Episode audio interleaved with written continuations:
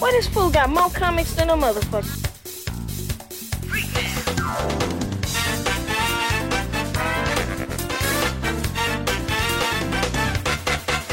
Ready?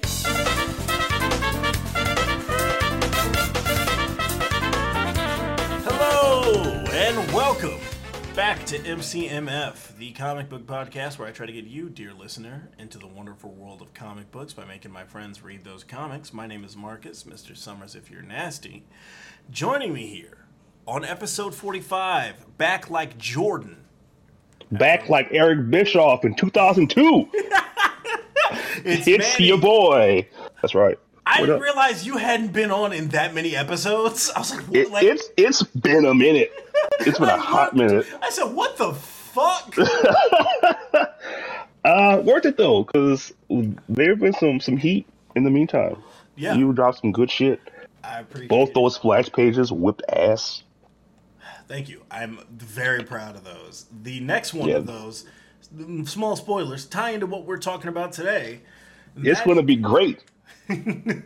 Marcus is once again falling on the sword to talk about something that's ass. I've had to, you know what this means? I've had to read this story twice now. You know how fucked up that is. You are braver than the troops. Because I wouldn't do it. I wouldn't do it. Oh, man. But we are talking today about Nightwing leaping into the light, the soft relaunch of the title under the Infinite Frontier banner by Tom Taylor and Bruno Redondo. This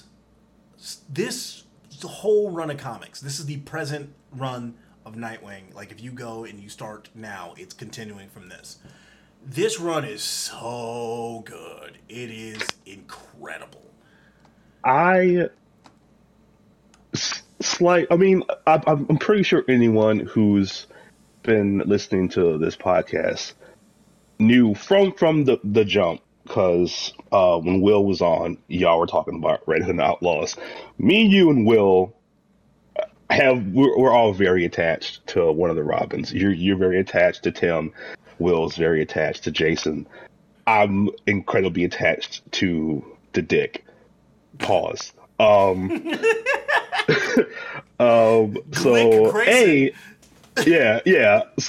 I think it's great that I'm finally on here to talk about my boy.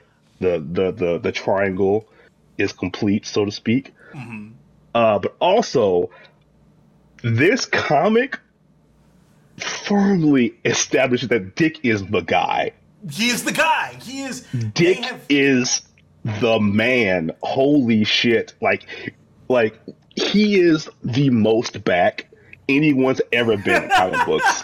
Like so fucking back. It is like from the first page. It's like I've always from the cover. we've talked even prior to this podcast about how like I've always said Dick Grayson is the most important person in DC Comics. Yes, like, he is the center of DC Comics. Everyone has worked with him. Everyone fucking loves him. He's Batman's son, and he's Superman's best friend. Superman loves him. He's Batman's son, and one of his like three closest friends in the world is Wonder Woman's sister.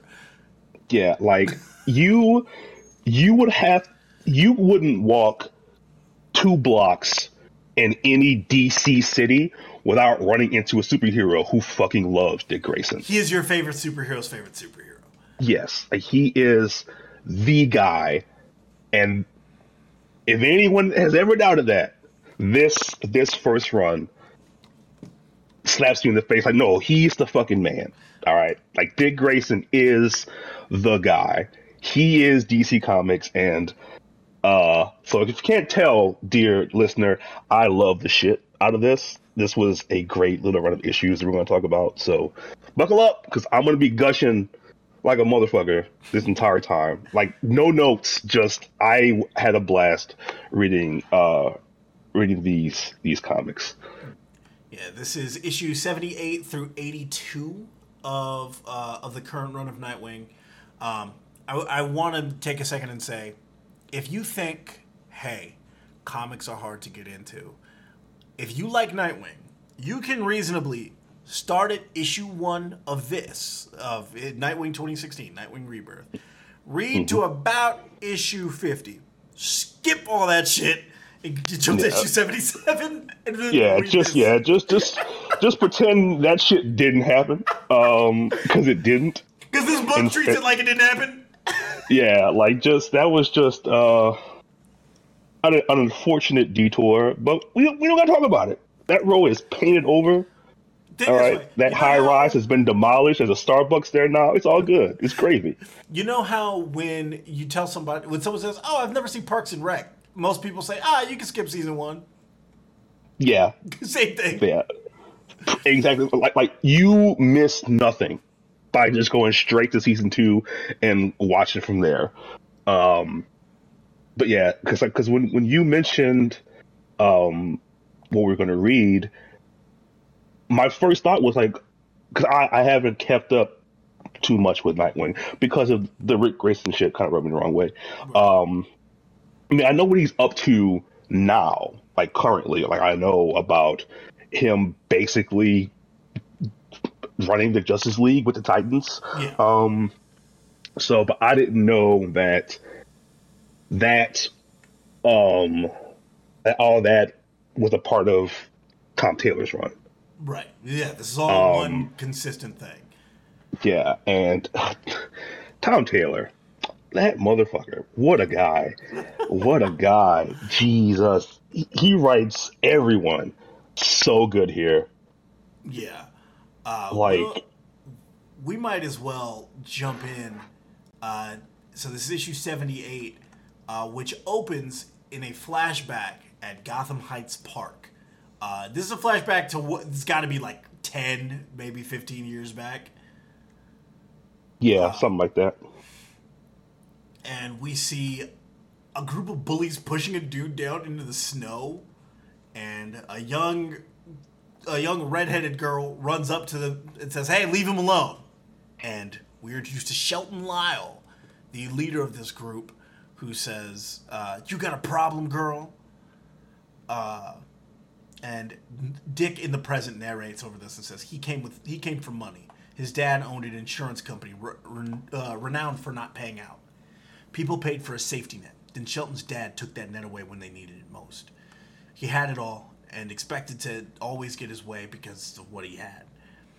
And now a second voice yells, "Hey!" And Lyle turns and says, "Seriously? You really want to butt in? ... Dick." There's Dim Grayson in that fucking Timberland colored parka. He's got a yellow. He's sitting here in a bright yellow. It's like a high-vis vest. It's like dressed like he's going running past midnight. Good lord, so funny. And I think this is because they wanted to invoke the cape. Oh, that's a good call. I didn't even put that together, but yeah, that's definitely Robin Cape colored. Mm-hmm. He's also got on blue Timberland boots. Man, dressed like L.A. Knight. He basically says, "Let me talk to you." Yep. Yeah. Oh, man. He says, "Look, after Tony Zuko killed my parents, there wasn't much left that could hurt me. And let's face it, you need thick skin to go through life named Dick." You sure do, buddy. You sure do. Shelton was raised to believe hurting people was something to aspire to. And he says, "Yeah, I know who you are. I caught your last act at the circus. Best thing I've ever seen. The flying Graysons. Kill Bill sirens. Guess they couldn't fly after all."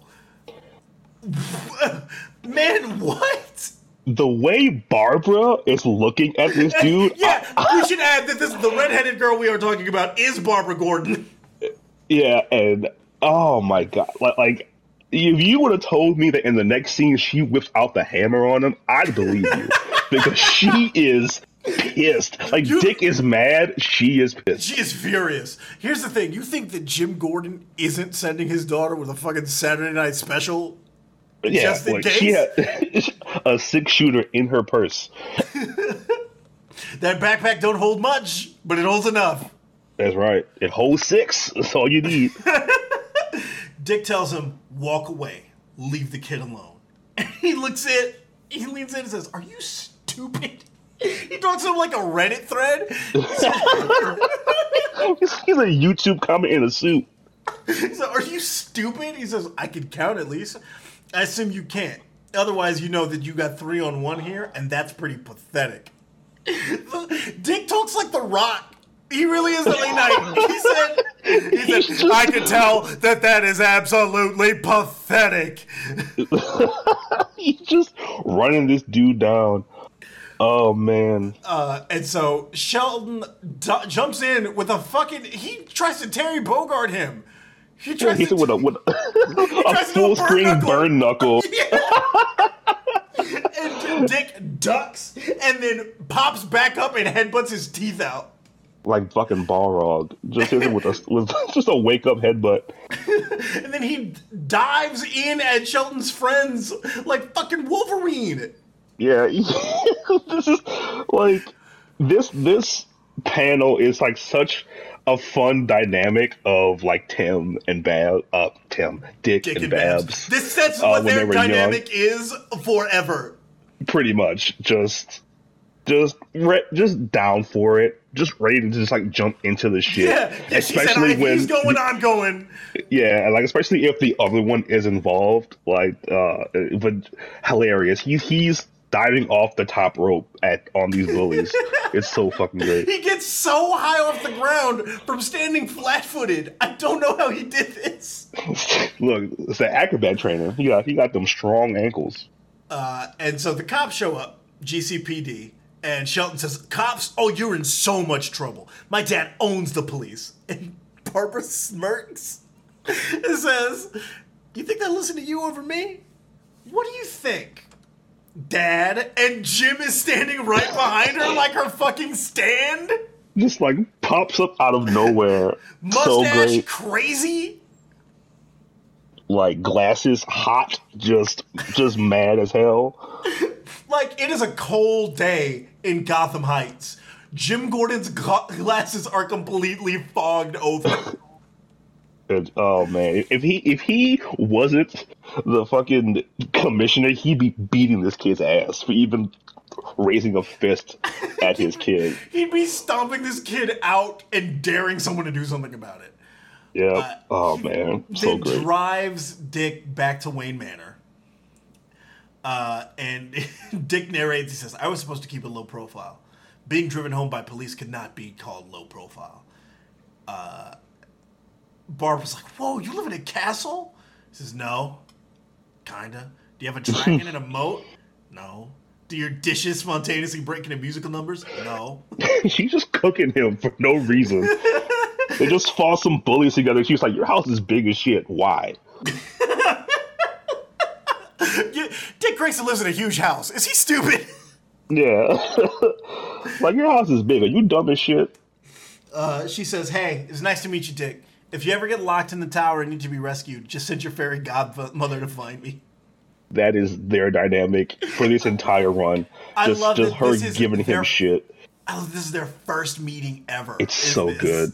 It's like, it's amazing. These two are going to fall madly in love in their late teens or early 20s. They're doomed. They've been doomed from the start. Red string of fate, all that. And Dick says, I knew Bruce was going to be angry, but Bruce wasn't in. And so Alfred is the one who greets him. Also, Jim's not even commissioner yet. He's still Detective Gordon. He's not even, like, Lieutenant Gordon yet. Oh, yeah, he's just the man. Like, yeah. Sidebar, I fucking love Jim Gordon. I fucking love Jim Gordon so much. Listen, I know that there's a lot of, like, dialogue about, like, cops in media. There are 4 fictional cops that I am not going to hear any takes about one way or the other. I'm not going to hear it. It's Jim Gordon. It's Maggie Sawyer.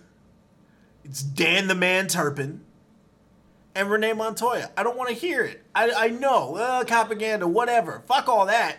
Look, copaganda works if the cop is Jim Gordon. That's all I'm saying. Take a copaganda at Inspector Sawyer. Oh my God. Oh, man. Fantastic. And so Dick just starts washing dishes, and Alfred's like, I was doing that. You can try him if you want. He says, you do know this is my job, right? Sure, you know I'm never going to be cool with that. I just want to help, man. I know. You seem to live by that. You fought 3 students? So they were beating a kid up. What was I going to do? He says, Master Bruce may feel you should only be a hero while wearing a costume, but I'm glad Dick Grayson steps up when someone is needed. It takes a different hero to help without a mask. Remember that. Yep, that's an important note that will come up later. I love the fucking next page, which is just a beautiful splash of Bloodhaven with Dick diving off of like a crane. There's so many really good splashes. Bruno Redondo puts his whole fucking foot into this. The splash in the next issue, I just looked at it for like a solid 20 minutes with my mouth open because it's so fucking good. I want a print of that splash hang on my wall. It is incredible. So good. The next page opens with a 3-legged dog being chased by students from Bloodhaven College, I guess? Yeah, I don't think they... Oh, yeah, they're wearing Letterman jackets. They were letter jackets say BC on them, so I'm assuming. Yeah. And they just start fucking... They're chasing this dog with rocks. They kick her. And we see Nightwing's boots come into frame. He says, I'd usually open with something disarming and witty, but then I'm not usually this disgusted. They're like, we're just having some fun, man. He says, your idea of fun is torturing small animals? You need to broaden your horizons, people. Find something less destructive. Maybe catch a movie, take up ice skating. And the guy goes, I guess fun's over then, and pulls a gun on the dog. He pulls the blicky out. And the panel of the dog is so hilarious. She's just like, this motherfucker's crazy. Like, I'm a 3-legged dog. Why are you about to bust one in between my eyes? And Dick says, I'm not letting you shoot a puppy in the head. And with or without amnesia... Oh, no, he says, I'm not letting you shoot a puppy in the head. In my experience, the next thing you know, the dog will have lost its memory and be driving a cab. And with or without amnesia, a dog shouldn't be behind the wheel of a car. Should we talk about it? Do we have to? I mean, I can gloss over it. Do we have to? So, in the 25 issues preceding this, Dick lost his memory after being shot by the KG Beast and was briefly a cab driver named Rick. It wasn't fun. It was not a good time. The only good thing to come out of it. There are 2 good things, and it was Beatrice, his girlfriend, who I think is great, and Hutch, who Hutch is pretty good. Hutch stands around and looks like Powerhouse Hobbs all the time. We should draw him in the... God, he really does look like Powerhouse Hobbs. Holy shit. Draw him in the fur coat and the overalls.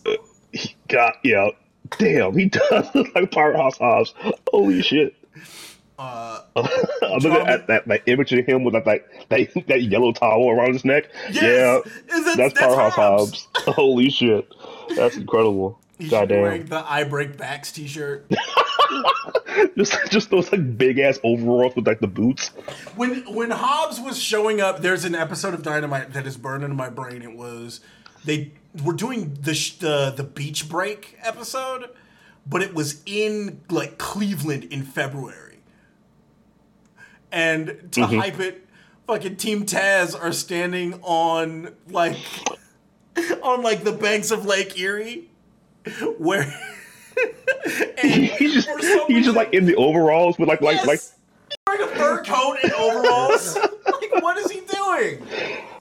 He's being the best. That's what he's doing. I miss Team Taz. Like, sorry to get into wrestling so early, but I miss Team Taz so goddamn much. Tony Khan is currently. Tony Khan will pay for his crimes. I would That's say right. He's currently paying for his crimes. He is going through it. That man almost got his ass beat in Wembley, apparently. But this is not the podcast for that. No, this is not a wrestling podcast, despite what our diatribes might imply. Not until I make somebody do the WWE comics. That's how you know. That's how you know that I'm breaking the glass because we have nothing else. Is we God. Do an episode of those. That will be fun. That will be fun as shit, though. You need to get Gary for that, just for the fuck of it. Oh God, that's gonna be that's the chaos episode where everybody's chiming in from different time zones. Get both Jakes for that. Yes, absolutely. Just have 10 people on one call. Oh my God. So Dick reaches out to the dog. He says, "Hey, it's okay. I'm not gonna hurt." And she bites his hand and goes, "Ah!" And he says, "Right, vet for you, doctor for me." And he takes off with his grappling hook from his from his stick. Also, I love how a recurring thing that happens is whenever Dick is using a gadget, it's drawn like I don't know how else I have to describe it. Like instructions for like doing a thing, just like still images of like step one, step two. It's drawn step like three, OSHA step guidelines. Four. Yeah, it's so great. It's a great little bit that happens a lot, and it popped me every time I saw it. Under a bridge, we get the silhouette of Nightwing's longtime arch enemy, Blockbuster. AKA his tombstone. Yes, he is absolutely like Gotham Tombstone. That's 100% this character. And he says, or Dick says, "I've always disliked bullies, and this city is run by them. I used to stand up to Blockbuster and all the other criminals, but I went away and they got worse." And Blockbuster says, "I am not happy, Mr. Mayor."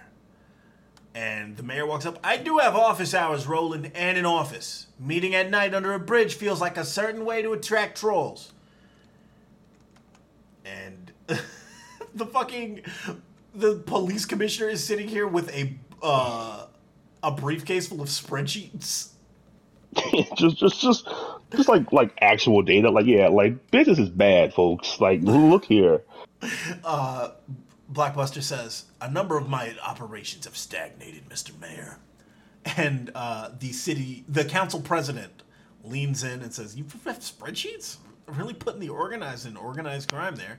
He says, "Don't pretend to be shocked by a well-run operation, Miss Council President. I know who you are. I know where you've come from." And the mayor says, "This is your business, Blockbuster. What do you expect me to do?" "I expect you to do as you were told, but you failed me. Are we just here so you can intimidate me? No." And he reaches out with his massive hand and he engulfs his entire head. He fucking command grabs the mayor of Bloodhaven. Just one big ass hand over his entire head. He said, "I'm not gonna sugarcoat this," and hit down, forward, Y. He hits him with the fucking like he grabs him like Potemkin wood in Guilty Gear. Just one hand around the whole head, Like this is what the Great Khali did to Rey Mysterio. He fucking squishes his head like a grape. He just like I can't think of a more disrespectful way to die. Like another grown man grabbing your whole head and just crushing it. Like, have you ever seen the clip of the Great Khali squishing Rey Mysterio's head until he bleeds out of his mouth when he squishes his fucking head like a grape? That's exactly what he does here, but he does it with one hand. It is hilarious, but also extremely fucked up. It's like a Goro brutality. Because like when he grabs the guy's head, there's a panel where he breaks the mayor's glasses, and so the mayor has time to realize, oh shit. I'm about to get got. And Blockbuster picks him up with one hand and says, "You're here so I can make an example of you." Crack! Just. And the police commissioner then hands him like a... Just hands him a fucking napkin. Like a prepared rag. And he says, "The mayor's body won't be found. As council president, you are next in line, Melinda. Your job is to serve this city. I am this city. Do you understand?" He says, "Of course. I've spoken to your father. He's a killer, but he's not a liar. I understand the two of you are estranged. Nevertheless, Tony spoke highly of you. Congratulations, Mayor Zuko." Dun, dun, dun. I didn't know about this when I read it. So me neither. My jaw I shat myself. I said, I was no like, oh, fucking way. Legitimate pop. I was like, what? If you don't know, Tony Zuko is the mobster who had the Flying Graysons killed.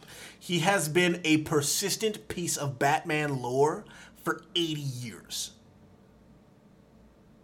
And so the premise that the mayor of Bloodhaven is Tony Zuko's daughter provides an uniquely interesting wrinkle to this story. This is when I knew that this shit was going to be at all time. This is when I knew that, oh, they're not fucking around. They are really bringing it home. They are bringing it back. That's fantastic. The best thing you could have done after showing a man kill another man by grabbing his head with one hand and just popping it open like a Kinder Egg. Oh man, fantastic, good shit. He pops his head open like a Blockbuster is scary as shit. That's a bad man. That is a bad dude. That dude is Ron. That's Ron Perlman. All right, yes. Just big, ugly, and will fuck you up at a moment's notice. Just absolutely break your fucking back, make you humble, old country. Next page, Dick is walking down his street with a little dog carrier. It says 6 stitches and a vet bill that hurts more than the bite, but I'm heading home. This whole apartment block is mine. I bought it years ago when I had Wayne money, but that's long gone. By the way, the Waynes have no money. Yeah, they're broke as shit. They are tapped out. They have no fucking money. Bruce got fucking got by the Joker, and now they have Joker War. Joker God War damn. Is fully unhinged. Just bananas, fully bananas. And so Dick says, He says, I'm running out of cash, and I don't even want to think about putting the rent up. And then he looks up and he can see the light on in his apartment. He goes, something's wrong. Someone's in my apartment. And he dives in full costume. He says, whoever's in here, I'm not giving him a chance to react. Gotta go in fast. Catch him by, huh? And he gets grabbed by the arm and judo flipped across the room to find Barbara Gordon standing there. Also, Barbara, if you didn't know, Barbara has experimental tech that lets her fucking walk around some more now. Yeah, on one hand, I'm still not sure if I like that she's out of the chair. On the other hand, she is so fine in this panel. She looks so goddamn good in this book. Redondo and George Jimenez are in love with Barbara. Me too, because my God, they, there are some shots of just her, and it's just who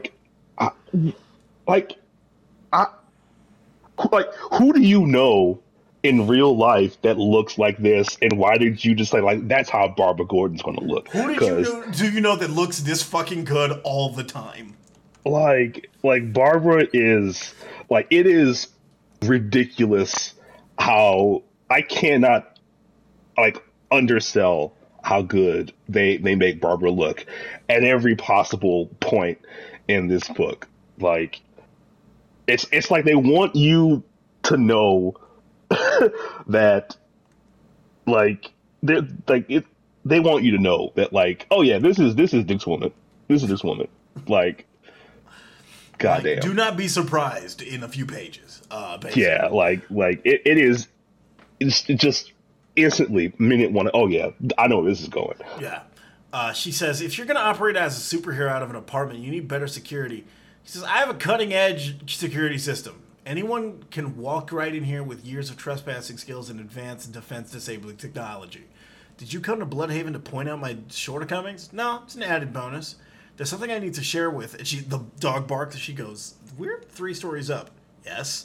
Does Bloodhaven have flying dogs? I mean, it wouldn't be the weirdest thing. He reaches out onto the fire escape and grabs the dog. And Barbara's emotion here is her reaction is just a heart emoji. Yeah, it's so cute. Like, she says, heart exclamation point. And she says, what's her name? He says, well, she's going to the pound tomorrow. Her next owners will give her a name. And she says, ah, sure, you're so well known for turning your back on innocent creatures in need. The second she came through that window, this became her forever home. Just except you have a fur baby now, Dick Grayson. He says, Babs, why are you here? She says, well, as Oracle, I was chosen to be the executor of Alfred's will. And he takes off his mask and rubs the bridge of his nose, sighs, says, right. She says, you missed the reading. He says, I was someone else. Yeah. Dick, you should take a seat. It's going to be a lot. And she hands him her laptop, and he says, I don't understand. I'm not surprised. It's a whole lot of zeros. He was. Why would a billionaire make me sandwiches and do my washing? He says, for the same reason a billionaire would fight crime in Gotham. It's what he wanted to do. This may explain it better. I haven't opened it. And she hands him a letter from Alfred. And it says, heavy. This shit is heavy. It's like if you have, I feel like even if you don't have like a ton of history with the Bat Family and just know like the basics, it's still like pretty heavy. But if you like fuck with the Bat Family, oof. Yeah. He says, this is like Spider-Man Blue territory sadness in a good way. It's really good. The letter reads, Master Grayson, please don't be alarmed. I didn't foresee my own death. Given our line of work, I write one of these every year. It seems prudent. I'm sure the fortune I'm leaving to you comes something as a shock. As Master Wayne's legal guardian, I was given a large amount of Wayne Industries stock. I was also given a ludicrous amount of wealth I had no need for.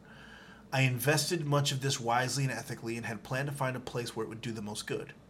In fact, I planned to come to you for advice. Like Bruce, your mind is astonishing. You can think in ways no one else can. You're a problem solver, and this world is full of problems. I couldn't think of better hands to leave this fortune in. I believe you will see this not as a personal gain, but as an opportunity, because I believe in Dick Grayson. I believe in the boy who always stepped up when someone is in need. I believe in the man who just wants to help. Without wanting to apply too much pressure, I believe you can be one of the greatest forces for good this world has ever seen. Whatever you choose to do, please know I'm exceedingly proud of you.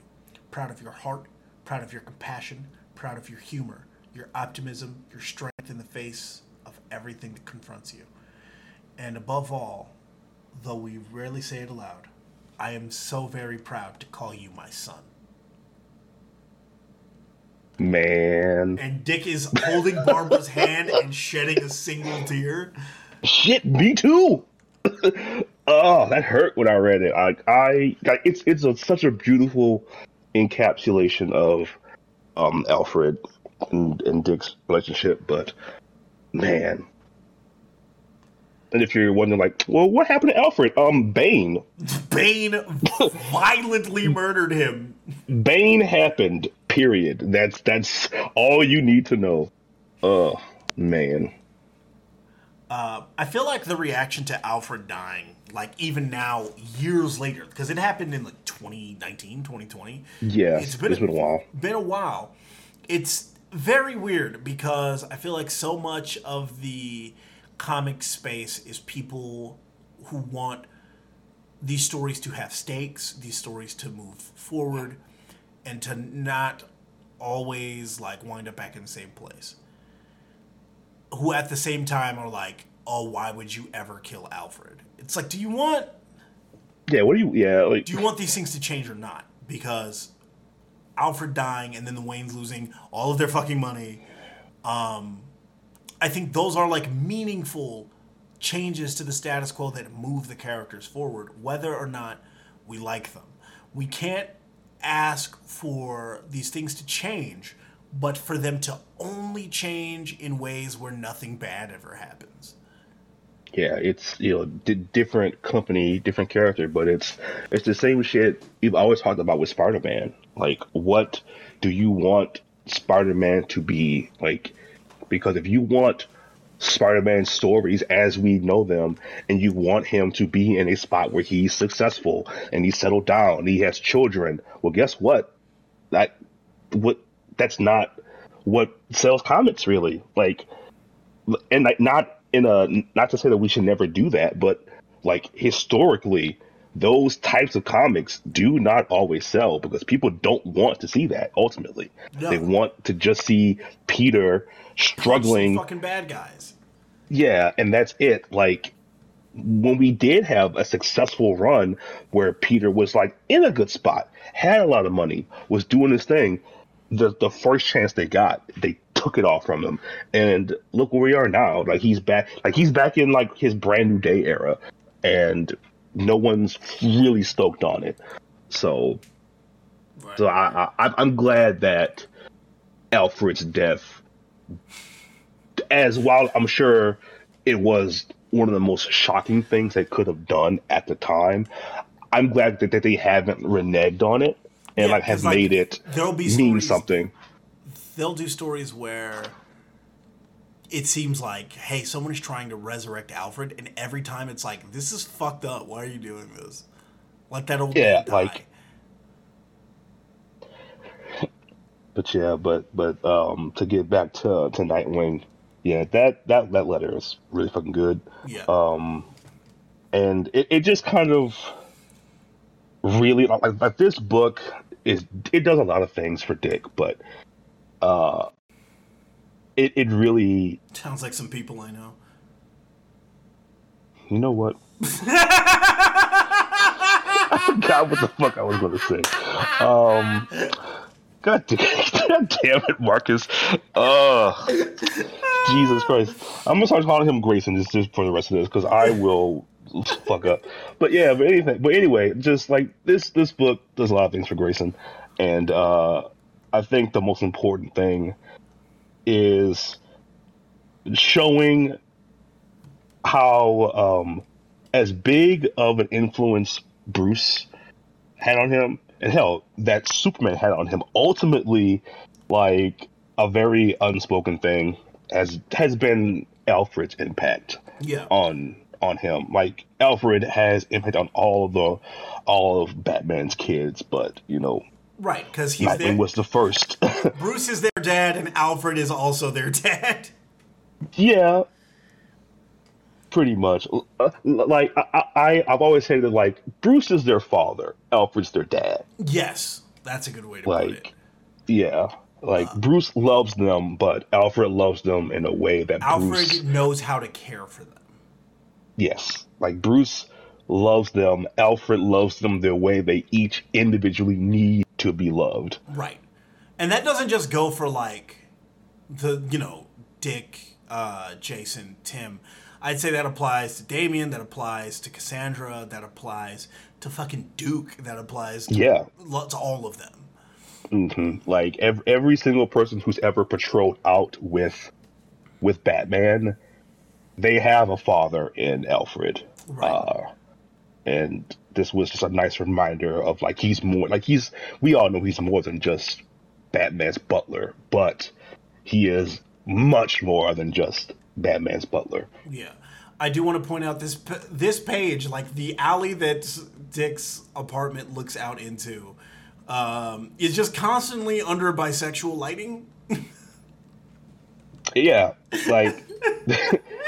It was like Bloodhaven's gay. Like, oh yeah, all right, I guess. That's like, what we're doing. One side is always purple, one side is always blue. Meanwhile, on the next page in Upper Bloodhaven, Melinda Zuko returns to her apartment looking very good. For real. And her bodyguard goes, "Hey, what happened, Melinda?" Well, Blockbuster did what Blockbuster does. It wasn't subtle. I'm the mayor now. Like, oh shit. Her, what's the actress that plays, she was in Walking Dead. She was also in Black Panther. What's her fucking name? Denai, I know what you're talking about. Yeah. Denai. She she looks like her. Like, I thought for a second, do you remember the character Onyx? Yes. That's what I thought this was for a second. I thought it was Onyx. I had to Google it to see if that's who that was, but it's not. But they look alike. Yeah. Like, specifically, very similar. Like Outsiders era. Is she in the Outsiders? I can't remember. But around that period. Bald head. Yep. Onyx Adams. But nope, that is not her. That is just another tall, fine black woman who's bald. Shoulders a fucking yard wide. Yeah. And so she she looks like that one Dora Milaje from the Black Panther movies, who's just always like staring at people. Yes. Ayo. Yes. She says, "What about Dick Grayson?" She says, "Well, I'm not ready for him yet. You can't wait too long. You might not get another chance. I know. Soon." And the issue ends on a Melinda looking at a poster of the Flying Graysons with Dick's face circled ominously. Yeah, that can only mean good things. Yeah, which brings us to issue 77, which has, or 79, which has one of the fucking coolest covers I've ever seen. Like, I think Bruno Redondo did all of the covers for this, and this cover is incredible. He does so many cool things with color. He does so many things with, like, halftones that are just like, I want to live in his art. This cover is so incredible. I need him to be, you're gonna pop for this, but like the way he uses color in this, it reminded me of Transistor a lot. Yes, and that may be why I love it so much. For those of you that it's very Transistor. Have never heard me yell about it. Transistor is like my favorite game ever. It's incredibly good. It's so good. Like, not to be a video game podcast for a second. If you haven't played Transistor, it's always on sale. You should play Transistor. It is consistently. You can beat it in one day. I beat it twice in a day the first time I played it. It's like a 4-hour game if you're good. Yeah, it is. It is great. But yeah, it looks very much like that. The first page of issue 79 has one of the coolest like uses of the space. I would say the way that this part of how this book shines is the way it's formatted. Like the way that these things are definitely like deliberately scripted. He said it opens with at the very top in the top left corner because it's broken into these boxes. The top left corner is Dick as part of the Flying Graysons about to do the trapeze act. The second is him as Robin jumping off the side of this building. The third is him in the earliest Nightwing costume, the disco wingsuit.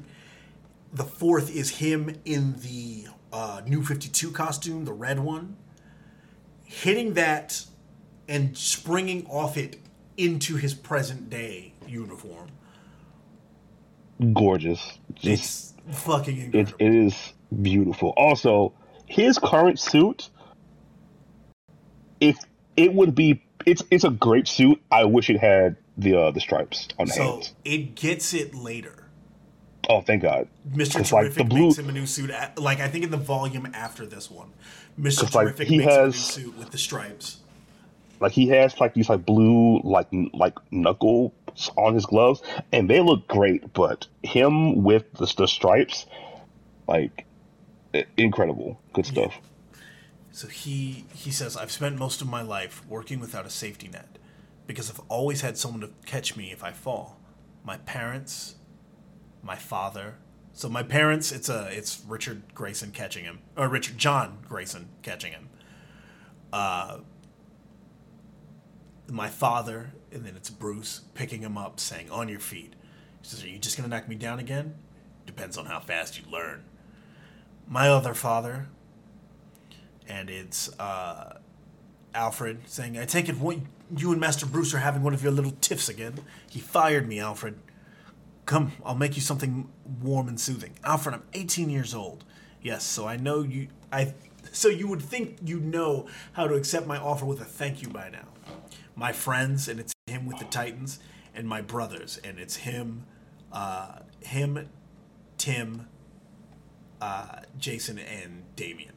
Side note, I love Damien's new uniform. The gray and red is so... It's so good. It's so him, I would say. Yeah, like, it... But also, like... Tim is not beating the Steel Robin allegations. Nope. Nope. With his suit just being the same. That dude is Robin, which isn't a bad thing, but it's just so funny how much like the others have changed. And despite a brief stint as Red Robin, Tim is just like, nah, I'm cool with this. I'm cool with rocking the black, the red, green, and yellow. Yeah. It's me. It's my... I had the smarts to wear pants. He did have smarts to wear pants. And so Dick says, we all need someone to catch us when we fall. Someone who makes us feel safe. On a beautiful panel of Barbara holding the dog. Yeah. They fucking love Barbara in this book. It is... They are in love with her. In this book. And so Barbara says, she's out like a light, Dick says. She had a tough day. Also, she ate double her weight in kibble. And Dick looks at the bowl and says, yeah, I wonder what that tastes like. She says, I'm guessing you haven't eaten. No. Are you hungry? Yep. Come on, I know a place nearby. So they go to a pizza place called Marvin George's. And Dick says, there's a sign in the window that says, two for one. He says, 2 slices, please. And Barbara goes, seriously? What? You're a billionaire now. All right. 4 slices, please. He says, I want to show you something. And they walk to this park. He says, Bloodhaven started as a whaling town. This fountain was built back when people in the city believed they could take on the monsters and win. I like that it's still standing. It's a cool-ass... like fountain of a fisherman fighting a giant octopus. Yeah, you just like fighting a kraken with a harpoon. It's so sick. And Barbara says, "You okay? You seem unusually contemplative." He says, "I forgot who I was." He says, "Sure, but you were shot in the head. Don't beat yourself up about it." He says, "But what did I leave behind? What did I create that kept going when I was gone? What's so heroic about punching bad guys and then waiting to punch more?" And she says, Dick, he says, I know, it's an oversimplification. She says, you've saved lives. I'm pretty sure you saved the world more than once. It's not like you to have confidence issues. I mean, you wear the tightest costume of any of us. Cooked. You are smuggling plums, and we all see it. Have you seen your ass in those pants, sir? This is me remembering in real time that Tim stated that he wears an armored codpiece. Fuck, he did. God damn it. He's so fucking funny. Like, goddamn. He says, I just want to do more. And with everything Alfred left me, I guess I can, but I'm not sure where to focus. He says, well, you're one of the world's greatest problem solvers, so I'm sure you work it out. He says, I've always thought Batman could have done more as Bruce Wayne. And she says, I'm sure that's an insight he would take well. Says, oh, yeah, Bruce loves personal criticism. Normally, I would hate that take because I've been experiencing it for like a decade on the internet. Yeah. But considering what the obvious undertone of this run is after Dick gets the money, and because it's Dick who's saying it, I will let it slide, but like I know that like somebody uses this panel as a means to get on Twitter and say like the dumbest, most boring Batman takes of all time. Yeah, it neglects that 2 issues before this, Dick and Bruce help an entire... like the prelude to this is Dick helps a woman who has recently become homeless and tells Bruce about it, so they buy a fucking apartment building and put her and all of her other, like, all the people she knows who were also homeless, just gives them free rent in this apartment building that they own. Yeah, like, Like, they are doing the work, guys. Yeah, like, just, I've been banned from many a TikTok comment section for just saying, have you read a comic before? Whenever someone talked about Batman, and I've been blocked by many people on comic book TikTok. So God, I wish that were me. It's bad, man. I can't stop blocking them all.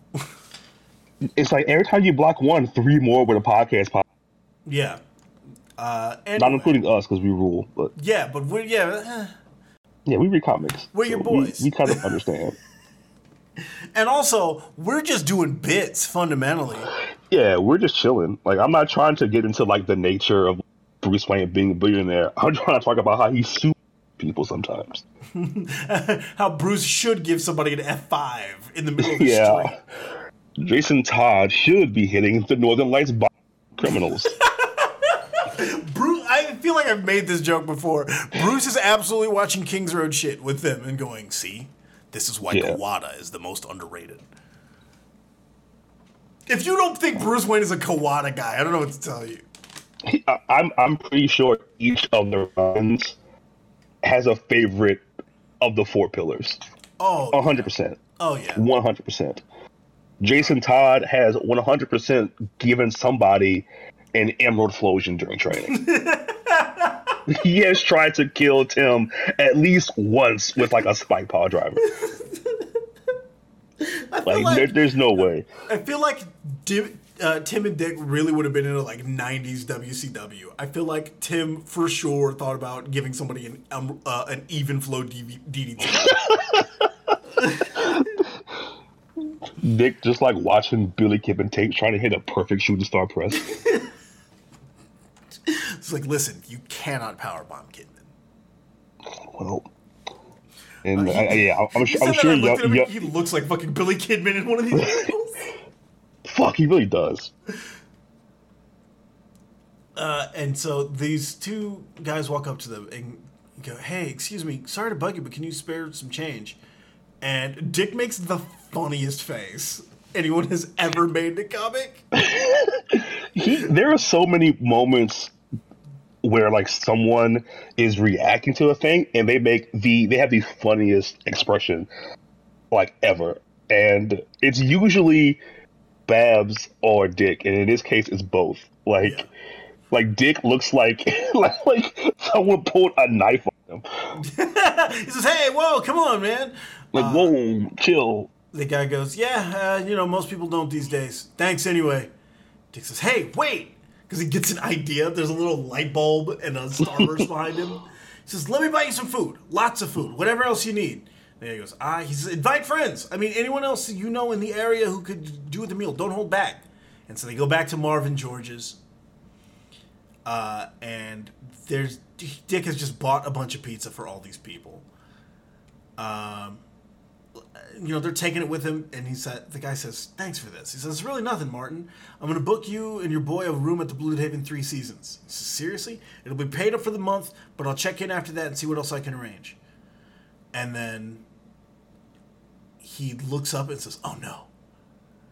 And Barbara goes, "What is it?" He says, "I think those kids stole my wallet.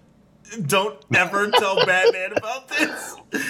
God. And Barbara grins and says, "Too late, I've already put it in the group chat." And then Spike goes, "Ding!" And he says, "Come on." She says, "You might want to put that on silent." Cass has no self-control when it comes to emojis. Because it's just going, ding, ding, ding, ding, ding, ding, ding, ding, ding, ding, ding. I love that the Bat Kids are, like, so close, like implied to be, like, really, really close. In this, enough to have a group chat between Bruce all of them. Bruce is also in that group chat. That's the funniest part of that to me. Like, Bruce is the one who, like, never interacts, but he just, like, reacts to everyone's comments. He's just doing, like, thumbs up emojis. He drops a GIF every, like, couple weeks. He thinks he's me. And so Martin and his son are walking past, the alley.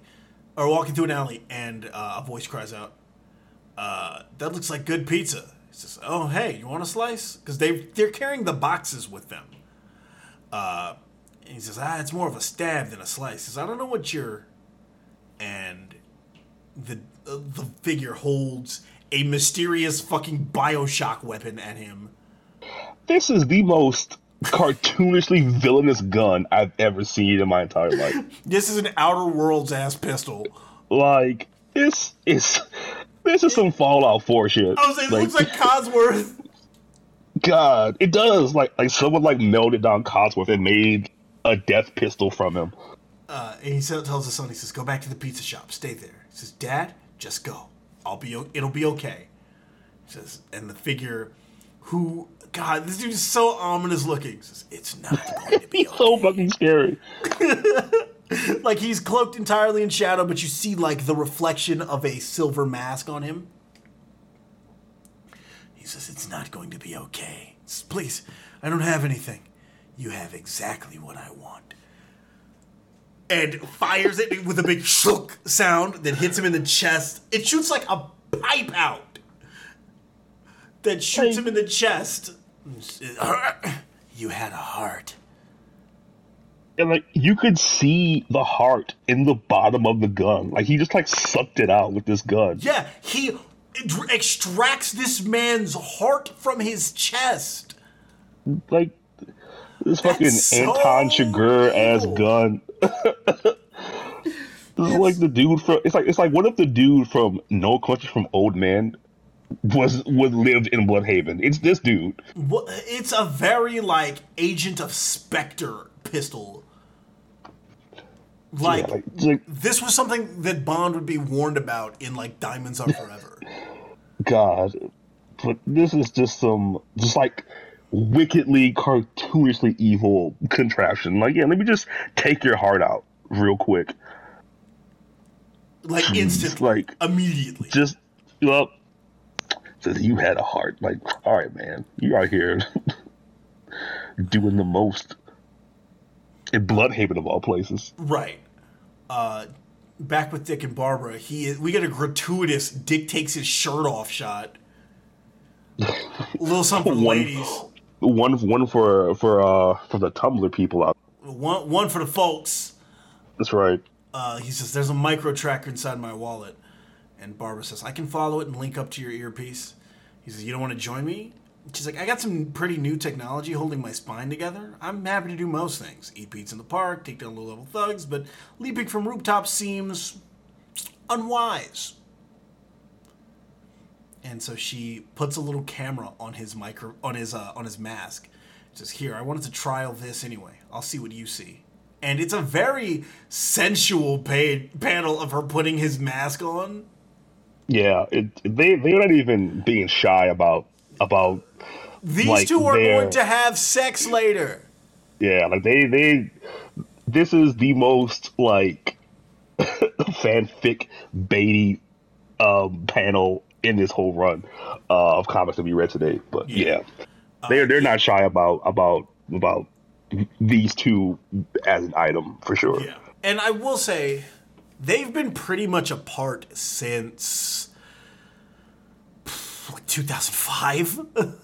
Yeah, it had been a while. Yeah, so I and I don't want to sound like I'm sure. I love it. I love Babs and Grayson together. So seeing that the creative team also loves them together and just getting right to it to set up this new run. I'm all for it. Because he's had some interesting love interests. They've also had some pretty out there love interests since, in the intervening time. In Stephanie's Batgirl run, Gordon tries to set Barbara up with Detective Nick Gage. Yeah. MDK. All fucking day. Detective Nick Gage. He dictates. Just to run through some of them. Dick dates a woman who looks like Barbara, whose name is Cheyenne. He dates the former villain, the Defacer, and then they break up after she has a pregnancy scare and is like, "You're never going to give up being Nightwing, even if we have a family."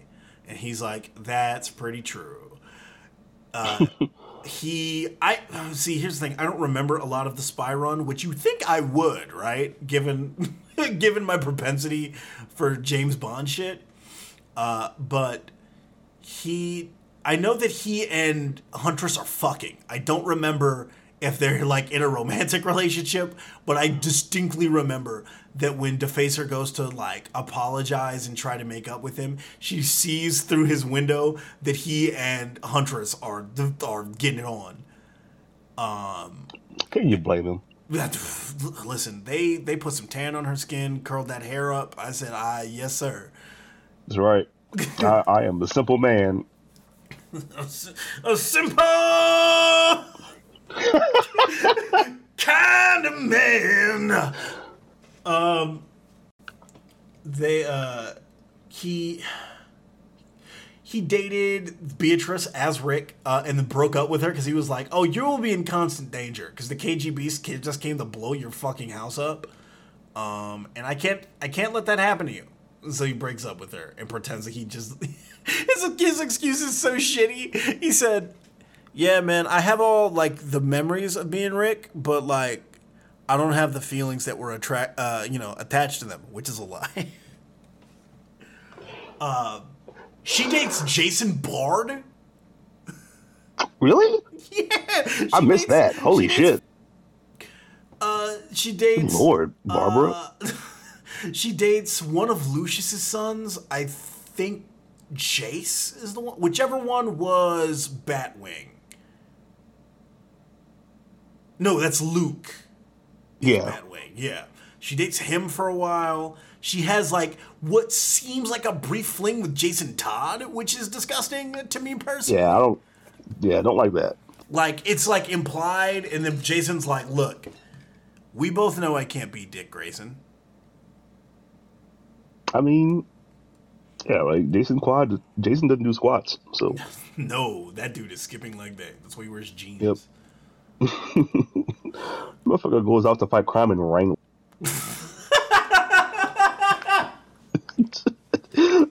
Jason Todd shopping for his costume at Walmart. He's like, yeah, these look good. He comes home with just Walmart bags. Bruce looks, he says, what the fuck are you doing? I'm laying low, man. Urban. Yeah. Also, I would like to say it here. Jason Todd for sure listens to Limp Bizkit. Yeah, of course. Jason Todd is single-handedly keeping it new. Yeah, I was going to say, he is subscribing to those nu metal playlists on fucking Spotify. Yeah, he gets roasted in the chat because his Spotify Wrapped will just have, like, Mudvayne on it, unironically. His number one on his Spotify Wrapped every year is fucking Rollin', but it's... it's not just Rollin', it's Rollin' Urban Assault Vehicle. That's right. The one with Method Man on it.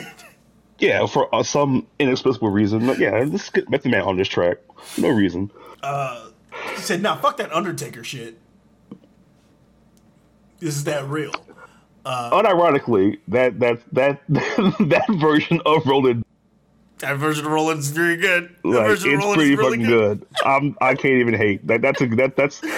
But here's the thing: you gotta be a pro Limp Bizkit podcast. Folks. You gotta Let's be get that clear. In on fucking Limp Bizkit to know about Urban Assault Vehicle. Yeah, like don't assume that we're shitting on Limp Bizkit. This is a pro Bizkit podcast. I All once right. a week go, yeah. How can you not? It's good. He has a great song with Method Man. Like, what do you need to be considered good? Like, if Method Man the person.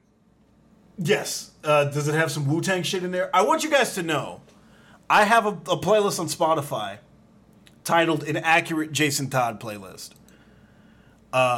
It contains the following, I'd say, 10 songs in a row. Annie Up by MOP.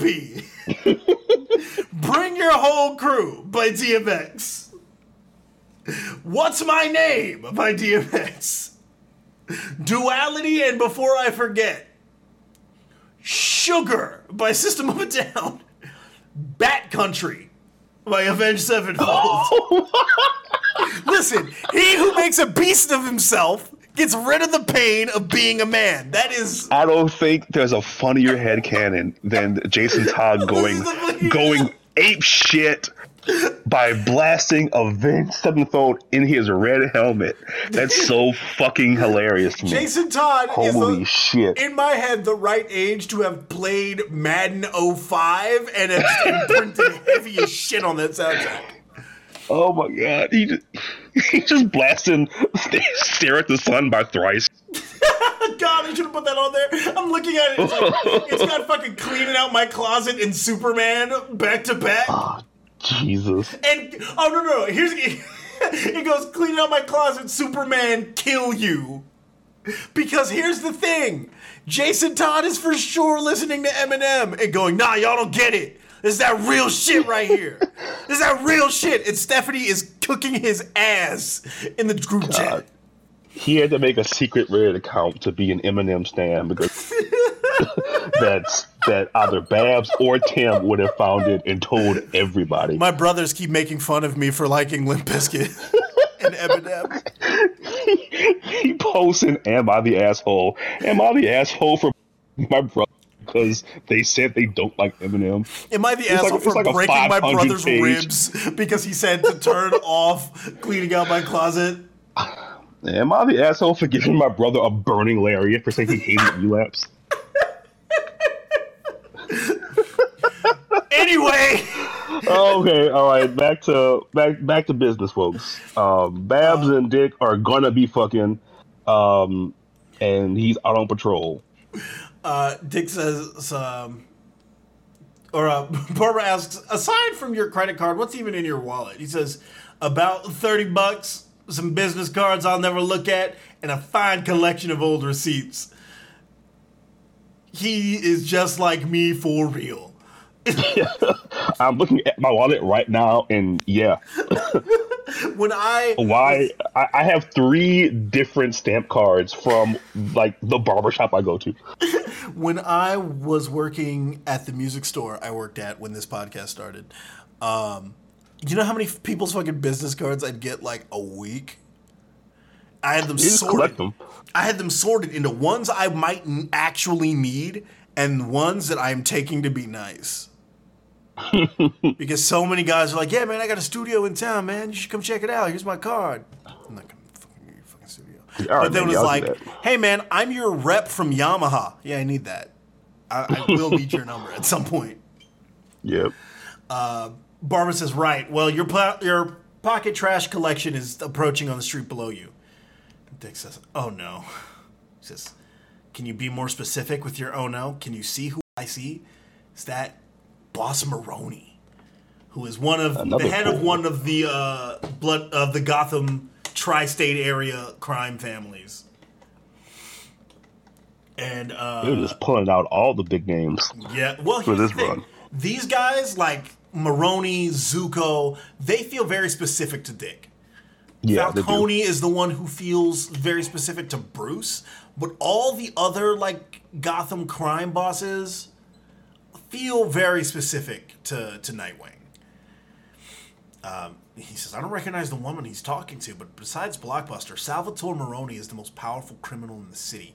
Salvatore Maroni is such a powerful fucking fake Italian name. Like, who played him in Gotham? Because Sal Maroni's in that show.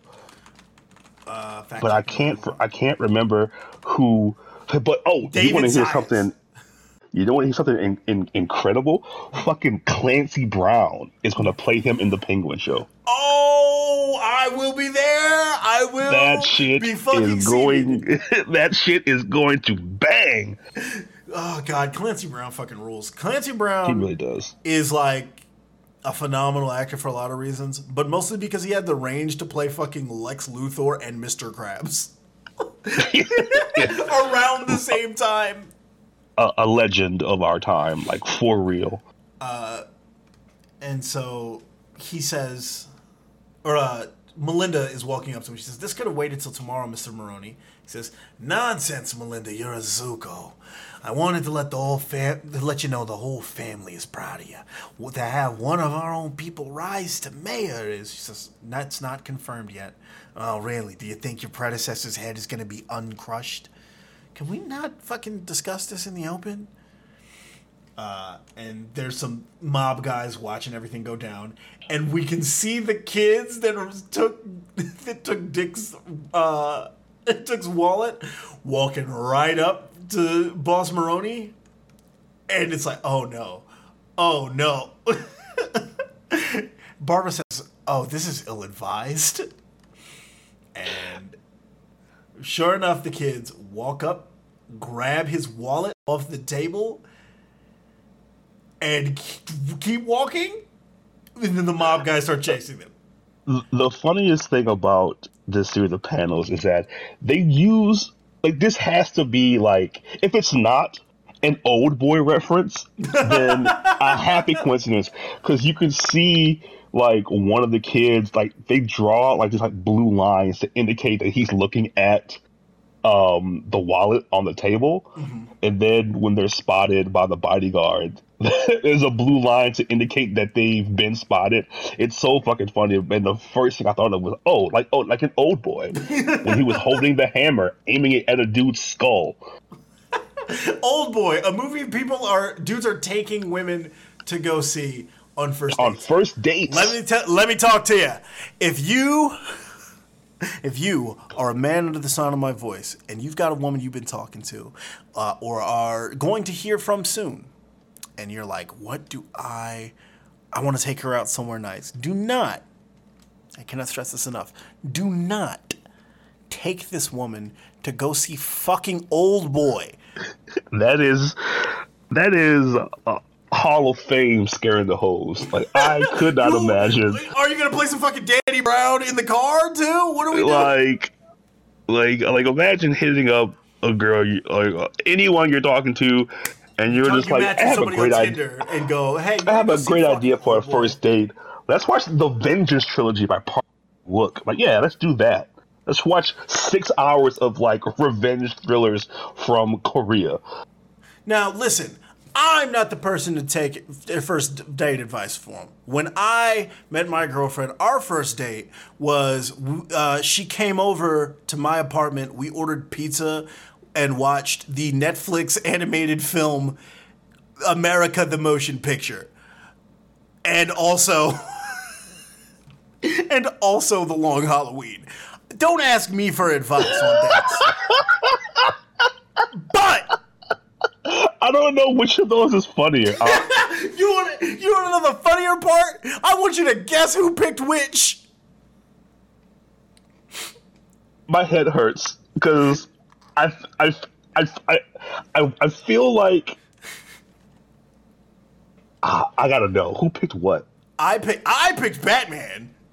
Okay. She picked the other one and had never seen or heard anything about it. She went, "What the fuck is this? This seems insane. Let's watch it." All right, that's good vibes, though. That's just someone being on the same wavelength as you. That movie just being like, "This looks fucking like shit. Let's watch it." It was like a fever dream. God, this cast is nuts. Channing Tatum versus George Washington? What? What? What the fuck? Jason Mantzoukas, Sam Adams.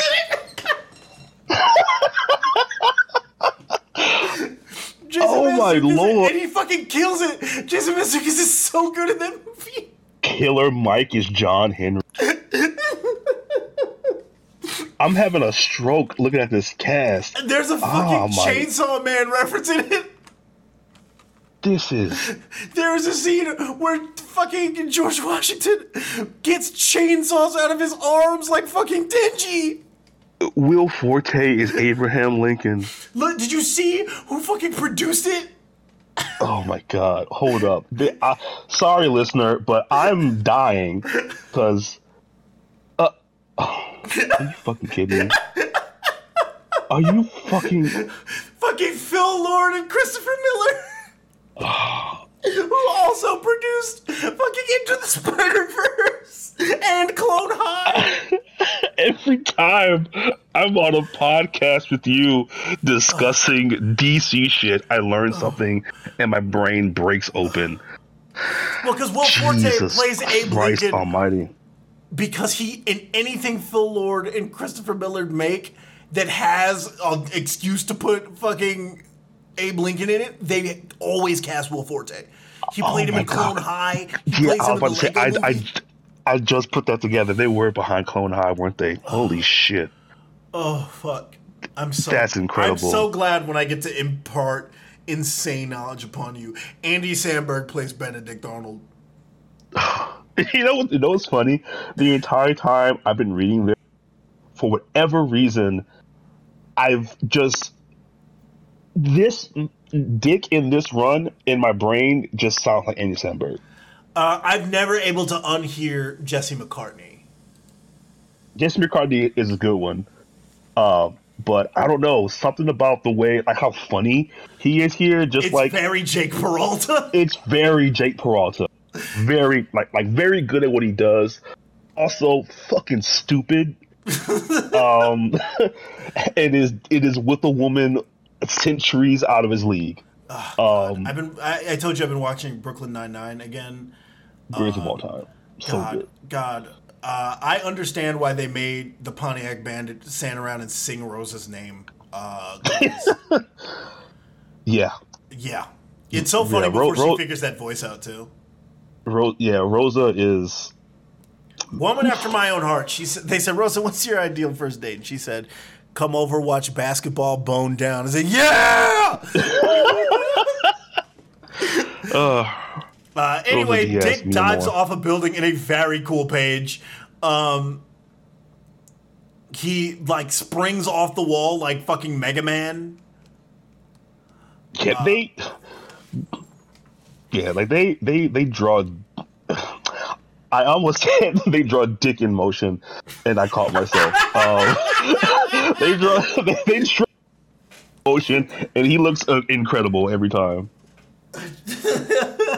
Shut up. We're moving on. We're not lingering on that. We're not chilling on that. We are breezing past. He says, we could have avoided all this. We just stayed in and eaten kibble. Oh, man. And he just smacks these dudes up. Speaking of bad first dates. And Barbara's like, hey, your wallet stopped moving about 3 blocks away on the left under the bridge. You go after the kids. I'll call the police. He says, there's no point. They're Moroni people. They won't be charged. He says, they were about to kill children. Yeah, and they'll still fucking walk. This town's corrupt. This town's evil, Barbara. He says, the law has never applied to the people who control Bloodhaven. Babs is going to be disappointed, but she should experience the injustice of Bloodhaven for herself. The city has forgotten how to take on monsters and win. It's not the only thing the city has forgotten. It's forgotten a lot of people, too. And he gets to the bridge and sees the kids standing there in a crowd of people in the tent city. And he says, by the looks of it, no one here is over 16. They're all just kids fending for themselves. And this girl says, are you him? Who? The man without a heart.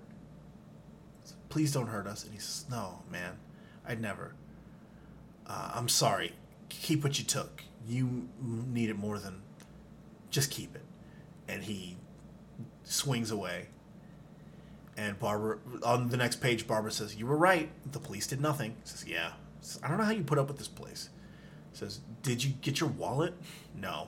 Did the kids overpower you? Because I'll need to update the Bat group chat. He says, Babs, I know what I want to do with the money. He says, really? I want to be a safety net for this city. I want to catch the people who've fallen. And we get another page of the guy standing over Martin, who again has had a fucking fatality performed to him. Just Kano built that gun. Like, here's a gun that rips out people's hearts. Like, yeah, practical. Aaron Black, you've never seen anything like this, mate. The next page, or the next issue 80, says introducing Heartless, because that dude's name is fucking Heartless. In the night, I hear the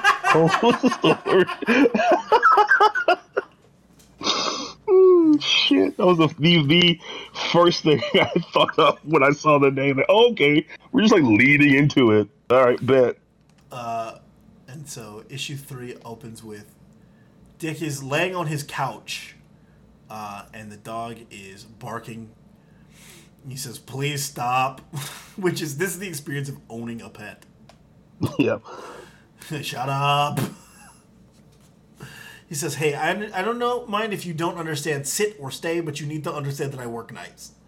And the police knock on the door. "Mr. Grayson, police, we'd like a word." He says, "Hey, sorry, I was asleep."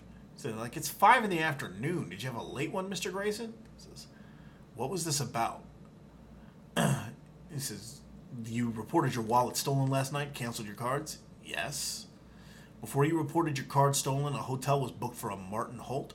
"Oh, yeah, that was me. He didn't steal my wallet. I hope he didn't have trouble with the hotel room." He says, "No, he never checked in. He was found murdered this morning." He says, "Well, what about his son? Is he okay?" He says, "We don't have any information about his son, Mr. Grayson." "Interesting that you do." And the next page is Barbara looking beautiful, answering a phone call. That's usual. Saying, hey, you. Missed me already? Hey, you! Look, y'all go together, all right? Like, stop fucking around. Like, y'all, stop bullshitting. Like, y'all go together.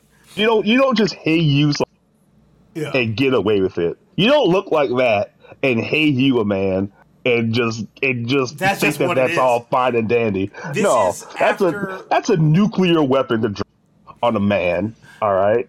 If you hit me with a hey you, I'm coming to your house, all right? Like, I'm already on the way. I'm bringing food. There was an event right before this, and I can't remember which one it was. If it was like Dark Knight Speed Metal or some shit. But the world like fucking looks like it's gonna end, and Dick and Barbara do get married in that. Amazing. I think Bruce walks up and is like, "I pronounce you man and wife," or whatever. And they're like, "Hey, what the fuck?" And she's like, he goes, "Hey, something like that. Did you get back to Gotham okay?" She's like, "I've only gotten to the end of your street." He says, "That's good. Would you mind coming back?" And she says, "Why?" He says, "Because I'm pretty sure I'm being accused of murder and you're my only alibi." And so they ask him, one of the cops says, "I understand you used to be one of us, Mr. Grayson. Why did you leave the Bloodhaven police?" He says, "There were too many criminals." Burn. He said, "Mr. Holt was found dead this morning. His heart was removed. We don't know how, do you?" He says, "Why would I?"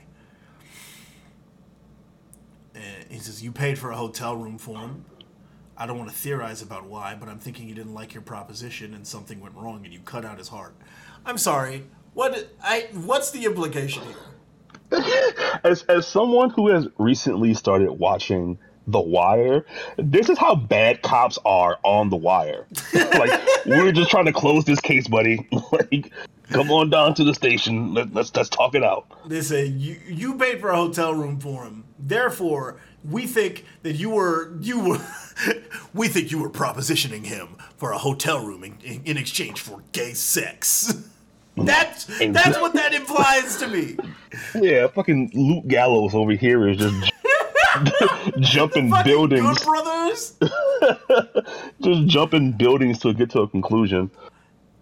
Also, shout out to Dick for wearing a Black Canary band tee. He wears some good ass shirts here. I would wear that shirt in real life. Yeah, it's very good. And so, just like you've been taking the hearts of homeless people all over the city. And there's a knock at the door, and Dick walks over and opens it up, and Barbara comes in. He says, "How's it going?" He says, "Being accused of murder, you." He says, "Detectives, I'm Barbara Gordon. I was with Dick all night. I have GPS on my phone. I'm happy to show you my movements." It's 5 PM. You're sleeping. "Well, you see, officer, I was up all night." Oh my God, I just noticed the mug is Batman holding the bomb. It's from Adam West. Oh, that's so fucking good. What a good gag. Holy shit. And she said, the detective says, "I see, Miss Gordon. and what's the nature of your relationship? And they look at each other. the most married they've ever looked. Dick is making, you know, the SpongeBob meme where he's like blowing out of breath. Yeah, that's the face Dick makes you. And Barbara just looks at him, lips pursed. Like, I don't know, Grayson. Shit. How do you want to answer that question? And Dick says, I've been wondering that myself, but this interrogation is not how I wanted to broach the subject. She's like, that's not relevant. She says, I think we'll decide what's relevant. Really? Because I have a law degree. And Dick goes, oh yeah, so do I. Why do you never use your law degree? Dick Grayson is Matt Murdock if Matt Murdock decided to not be a lawyer and instead was like a fucking personal trainer. Yeah. A job he had at one point. Dick watched all of Better Call Saul. It was like, yeah, okay. Yeah, that's accurate. Yeah, I got it. How would you know? Dick Grayson for sure has passed the bar. That's hilarious. Yeah, probably. Fuck. And so Barbara goes, now, we're both eager to help you with your investigation, but if you're accusing Dick of murder when he has an alibi and there's absolutely no direct evidence linking him with the crime, that would be embarrassingly incompetent. They just leave? They just leave! They say, damn, she got us. You know my dad is former Commissioner Jim Gordon? You know I was raised by cops? You get a great overhead shot of Dick's apartment, which is just like the damn bitch you live like this me. Like there's a wall that's recently been fucked up. Like there's no... like half of the panels on the floor aren't there. This is also the same room in his apartment they hang out in the Robbins book. Oh shit! Where they're trying to solve some weird crime. I don't remember. All I remember is that Jesse hates that book. That's a big part. It's okay. I heard it's something else. A big part of it takes place inside a video game, and Jesse's like, this is not how fucking game development works. Because she would know! And so he says, hey, when I chased those kids in that tent city, they asked if I was the man without a heart. So, well, I was videoing the whole time the detectives were interviewing us, so we can go through the photos they showed. He says, thank you for spying on the police. Anytime. He says, if I'm right about where the kid is, I'm gonna need some very specific help. I need to make a call. To whom? My brother. Dun, dun, dun. Tim's there here. He is. It's a fucking party now. That's right. Little brother's arrived to save the goddamn day. He says, Tim Drake, thought of by many as the best Robin. I totally get it. You're damn right you do. You are goddamn right you do. Truly. Motherfucker had the smarts to wear pants. Which is honestly, when you think about it, that really is the most genius move that any sidekick has ever made. So dude, like, I'm not going outside of my drawers, Bruce. We live in New Jersey, man. I'm putting some pants on. Just incredible. Tim says, Batman wanted me to give you something. It's a wallet chain, meaning kids can't steal your money. And as an added bonus, you confront the soft metal band in the early 2000s. Oh, man. Dick was for sure listening to, like, Daughtry.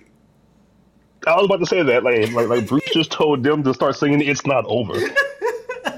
He says, I'm never living this down, am I? Oh, of course not. Come on, we'll take the train home. And they do one of my favorite things that they don't do anymore. Dick and Tim have a heart-to-heart while running on top of a train. Yeah, like they're just the way they set up his dynamics with like other members of the Bat Family. Like, granted, like you know, in this little quick run, it's Babs and then it's Tim, which I think is the most fitting for it to be those two kind of first. That it's Barbara, Tim, and Dick are like your trio here. Mm-hmm. Yeah, like it's great. It's very much a throwback to the 90s. There is one of my favorite issues, like one of my favorite single gags is, I can't remember if it is in an issue of Robin or an issue of Nightwing, because they were both being written by Chuck Dixon at the time. But it's when Stephanie is pregnant. It feels like something that would have played out in Robin, but I can't remember for sure. When Stephanie gets pregnant and Tim and Dick are doing this, they're running on the train. And Tim goes, like, Dick asks, hey, man, anything you want to talk about? And he says, no. And there's a beat. And he says, my girlfriend's pregnant. And Dick almost falls off. Because he's like, you did what? He says, I didn't do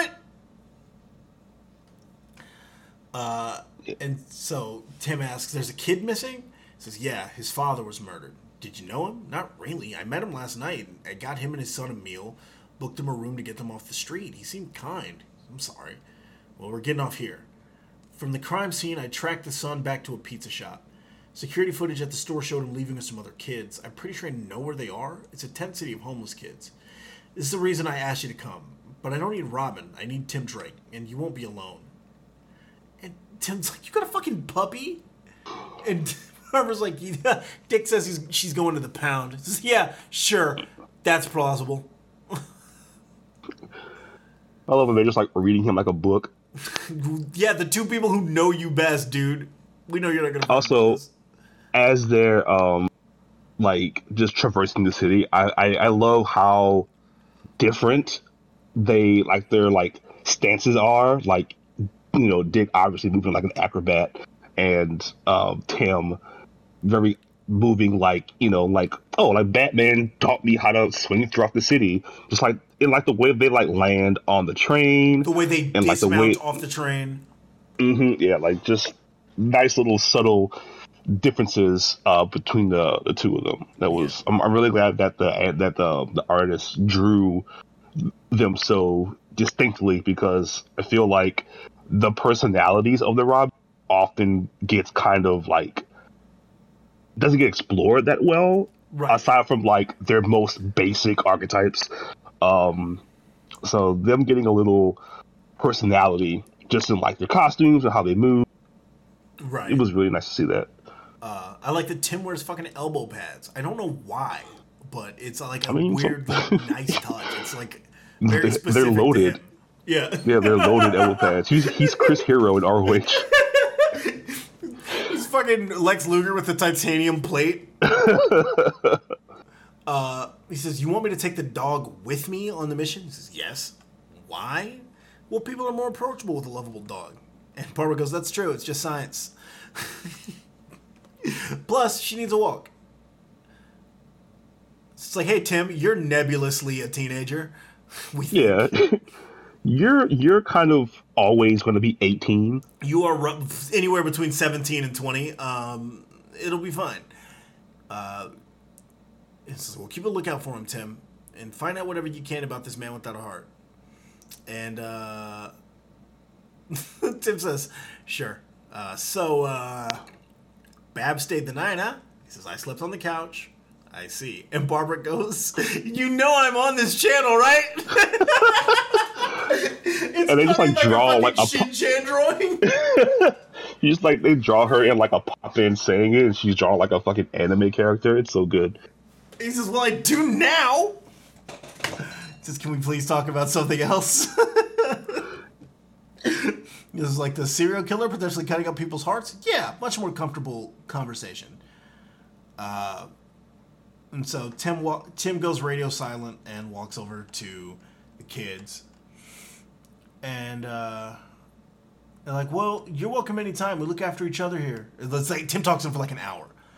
And like the doggo's welcome too. He sounds like, you sure you're okay? He says, yeah, I'm good. He says, well, we might see you guys tomorrow for taco night. Tim reports back. He's like, okay. He doesn't want to leave. He feels safe here. But he says his father was killed by a man without a heart, and he was not the only one. Too many kids in here have the same story. He says, Tim, you might want to give the dog to him and suit up. We got trouble. Because the fucking electrocutioner and Brutal walk in. The most Saturday night's main event ass. I want you to know, Tim in the first like 100 issues of the 93 Robin series whoops the electrocutioner's ass like 3 different times. Like, you want to talk about a fucking jobber.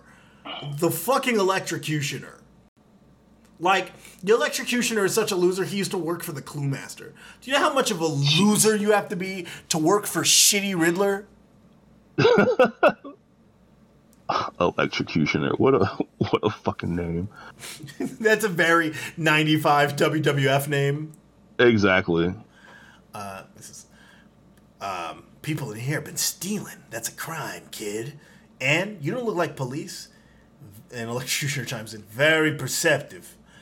A cut of every crime in this city goes to Blockbuster, no matter how pathetic. We bend the rules for poor homeless kids, and Blockbuster could look weak. Blockbuster doesn't ever look weak. And Dick just throws one of the sticks at him with a big poke sound. Is this really where you want to be in life? I don't understand. I don't pretend to understand being a henchman, but stealing from homeless kids has got to feel like a career low. Electrocutioner shoots at him. Dick jumps away from it, and Tim comes in underneath with a fucking dynamic entry. The way they fight together is so good. It's like fighting the fucking Bogarts, man. It's like fighting Terry and Andy. Like, you're toast, brother. Like, Nightwing takes his baton, puts them together, and makes it a staff for Tim, because Tim fights with a staff. So they just tag team the shit out of this. It's so sick. Yeah, they wallop these jobbers like a new tag team, like coming off of injury, and you just gotta have them beat someone to death to show that they're being business. That's how they treat them. It's very Top Flight. Yeah. Like they just hit their shit, and like the finish happens, and like they win. It says, tell Blockbuster these people are under my protection. Robin, he says, what is it? Fire. They set everything on fucking fire! Fucking lunatics, man. And so they start to rescue everybody, and Tim bows up to Brutal, and he's like, you set a damn fire! He says, this wasn't us, man. Yeah, we can't get money out of dead people.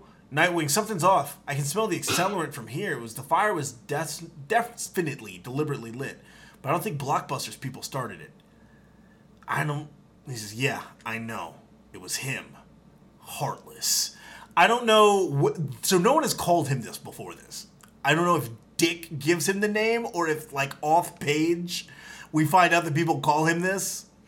But this dude looks so fucking menacing.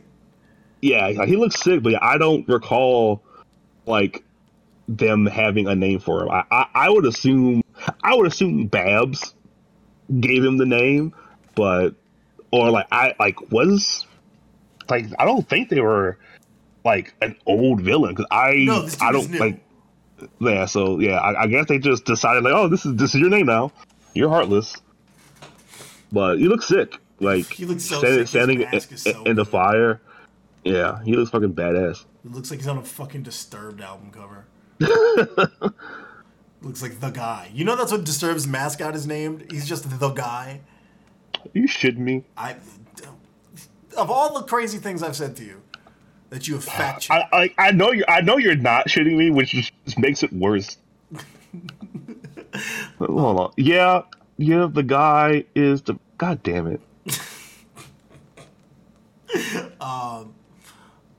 Issue number 81 opens with Dick standing in the fire, surrounded by flames in front of these people. He looks very cool here. The fire is giving the impression of his old, like, gold suit. Good suit. And he tells Oracle that he's here, and Barbara says, his clothes are covered in infrared lights. They're blinding your camera. I don't know what you're up against. And so he tells the kids, hey, hold on to me. I'm going to get you guys out of here. Meanwhile, at City Hall... Melinda Zuko is being sworn in. She looks as unassuming as they would really want her to. Yeah. I don't know why this... Yeah. Sorry, the pages for some reason on DC Universe Infinite went out of order. Because this does open actually with Melinda saying, you know, getting sworn in. Congratulations, Madam Mayor. She's in her fucking power pantsuit. Yeah, this suit is like, it's like a blazer, but there's a belt, but there's like skirt tassels. There's a lot happening with her outfit here. But she looks good, so fuck it. I love that she always has like these two, like, they're not bangs. They're like these two loose strands of hair are always in her face, but always in a way that frames her eyes. Yeah. Yeah, they draw the shit out of her. Like, she looks great, like, pretty much every time she shows up. Yeah. So the commissioner says, hey, follow me. We have another formality to attend to. Ladies and gentlemen, presenting Mayor Zuko. And the goons all clap. Blockbuster is big as shit. Blockbuster is sitting down and is taller than people standing up behind him. That motherfucker is an ape. Like, it is he looks, nuts yes. he how looks huge like a he is. Fucking gorilla. And Boss Maroni says, I hope you had your fingers crossed through that whole ceremony. Champagne? They give her a suitcase full of money. She says, I don't really use cash. Can you just put it into account? He says, well, it lacks a certain ceremony. We can do it. That dude is so mad. He's like, so I got one job. He's like, dude, I got one job, and you're fucking me up. To arrange a briefcase full of dirty money. And Blockbuster says, "Take a seat. Tell us your plan for my city." He says, "My plan, Blockbuster, is to make us all much wealthier and extend your power to beyond the city, but to do so in a way that builds on the good work you've already done." I don't want anything... I have no interest in burning anything down, which is what gets us to that page of Dick in front of the fire. Heartless, before Dick can swing away with the kids, grabs a fire extinguisher and puts the fire out. Did he just show up with that? Yes! Like, he just arrived. He just, like, arrived with a fucking extinguisher. Yeah, I didn't want all this to happen. He says, I don't want to see Well, you just a funny... Like, oh, hold on one second. Let me put out this fire real quick. We follow OSHA guidelines real fast, and then we can get back to fighting. He says, I don't want to watch them die. I just want to watch them run. I've heard of you. I was hoping we'd meet. Meet at Nightwing, Bluehaven's guardian angel. You must have quite the heart. And he fires his fucking... He fires his fucking space weapon at him. And God, go ahead. Oh, I was just like this panel is just like colored very well. Yes. Like every single color on it just like pops with the fire going on in the background. Yeah, we haven't really talked about it, but Adriano Lucas does the colors for this book, and they're fucking incredible every time. Like the use of reds and pinks and orange. And yellow, like their use of like color, not just blues that you're gonna see a lot of in like any Batman comic, but these vibrant other colors are incredible. Yeah, they really do the goddamn thing, and everyone does, but like the colors and this issue specifically, I remember being like, goddamn, every page looks like so vibrant. Yeah, and so. Dick gets fucking smacked around for a second and then realizes, okay, this guy's fast, he's strong, but that's really all. He can't throw, like, a proper punch. He says he has the upgrades, but he hasn't done the work. It's like he tried to take a shortcut to villainy. And Heartless says, do you always narrate your fights? He says, just the boring ones. Cooked him. And goes up over, catches him with a choke with the stick, which lets the Heartless has to throw him off. He says, I can still make him angry. I can definitely work with that. He says, oh, you absolute shit. You know what? This can wait. I'll kill you later. He says, what? Is this an inconvenient time? You think I'm letting you walk away? Of course you'll let me walk away, because I know your pathetic weakness. You care.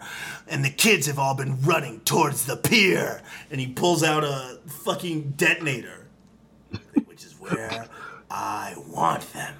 I wanted to see their fear. I wanted to see their faces. But it's okay. I have a pretty vivid imagination. And he cries out, "It's Robin! What is it? Get the kids off the pier!" And so he blows up the end of the pier, like away from the kids, but it's so that they're gonna fucking sink. And one of the kids says, "I can't swim." He says, "Nightwing, Oracle, we're standing on a burning pier, and I need a better option than forcing a bunch of kids into the sea. Any ideas?" He says, "We asked for help." So Oracle and Nightwing call out to, like, the emergency maritime distress channel. And he says, "Mayday, mayday, there are hundreds of children in need of rescue at the end of Bloodhaven Pier 12. And he repeats it. He says, "Come on, Bloodhaven. Show them why you're worth fighting for. Please." This is... I kind of love this. They name the ships after former Nightwing writers. I didn't catch that. Yeah, this is the Devon, this is the Seeley, the Leonardi, the Juergens. Ah, that's awesome. Yeah. So Devon Grayson, Tim Seeley, Dan Juergens. I forget Leonardi. But yeah, it's named after like people who have written Nightwing. And so all these boats show up and get the kids out. Nightwing fucking passes out because he's got CTE. Nightwing is in concussion protocols. That sounds like a joke, but he wakes up to Barbara shining a light in his eyes. And yeah, that boy got rocked. She says, "You lost consciousness. Why? You're still recovering from being shot in the head, and you were punched in the head by a enhanced supervillain." And Tim says, "Bitewing was pretty worried about you." I love that Tim is the one who names the dog. Yes. Bitewing is a very adorable name. And Dick says, "Bitewing, that's actually a great name." But her name is Haley. Like the circus he grew up in. He says, he's so proud of that name, too. He looks really smug about it. And Tim says, "You're telling people in this room we can't have two names?" And Barbara goes, "I have three." Barbara is wearing the Batman slapping Robin t-shirt.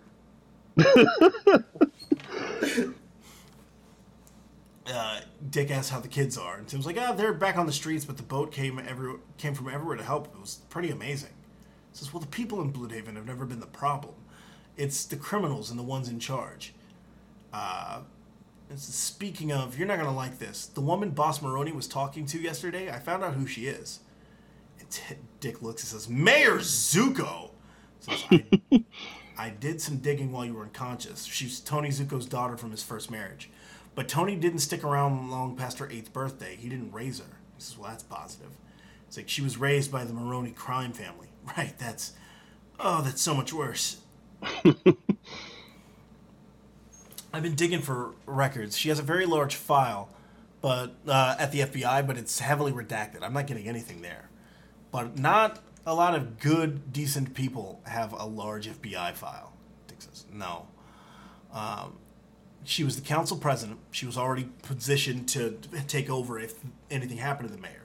And then Maroni or Blockbuster had him killed. And the editor's note just says, "With one hand." Yeah, and Dick says, "I said I wanted to catch the people who've fallen, and I have a plan for the city. But I hoped I could work with city officials. Protecting Bloodhaven from Heartless, Blockbuster, Maroni, and a criminal mayor makes things a lot harder. I'm going to pay Melinda Zuko a visit and find out what I can about." And I want to point out, Dick looks like John Stamos in this panel. Uncle Jesse-ass hair.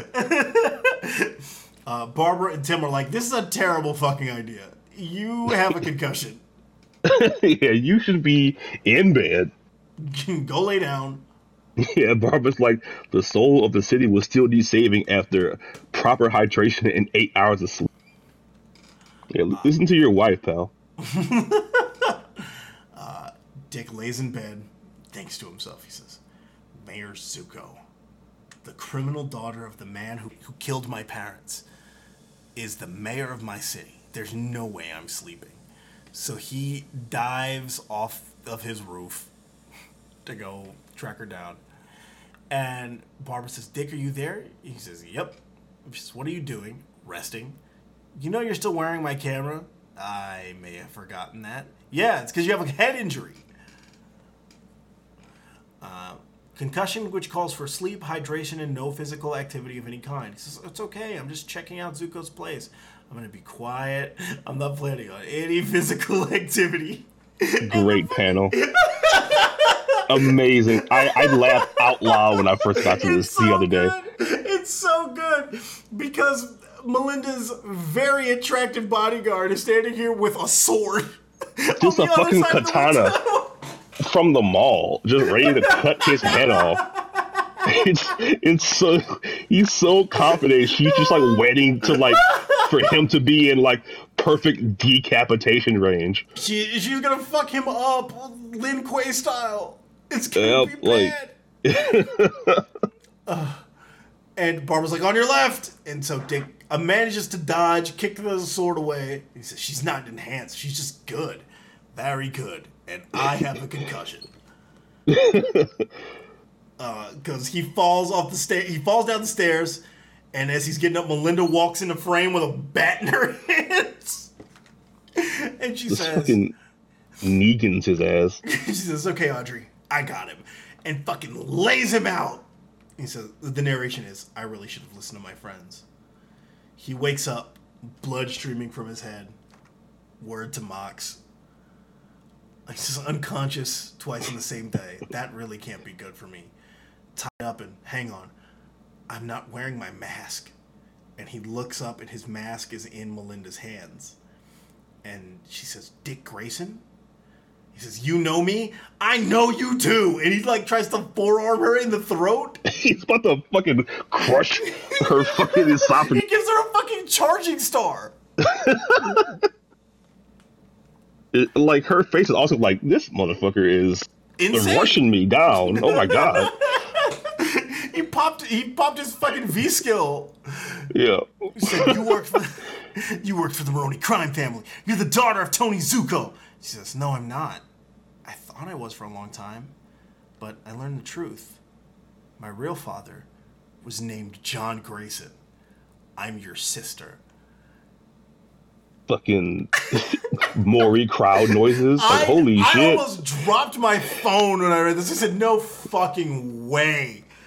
No way. Just. What? Like I said, this whole run just like popped me. Every issue had something in it. But goddamn. And we get to issue 82. The mystery of Melinda Zuko.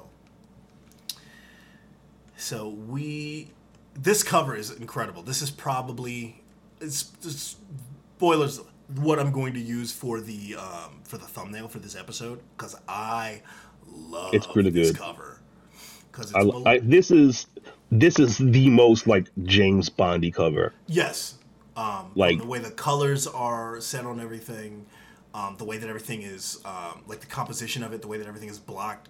Like, Dick is running towards the reader. Melinda is standing there with blood on her hands, holding his mask.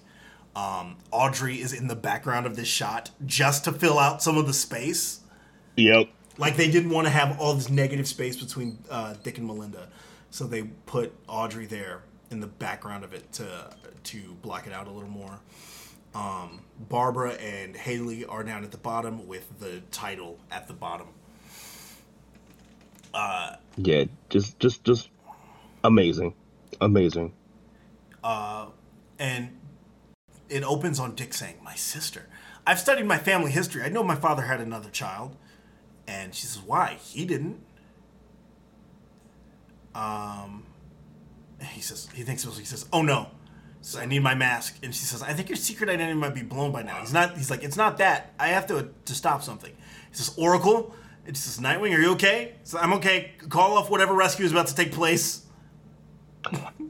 They attacked you, so they defended themselves from a masked man who broke into their home. And Tim in the background goes, yeah, sure, when you put it that way.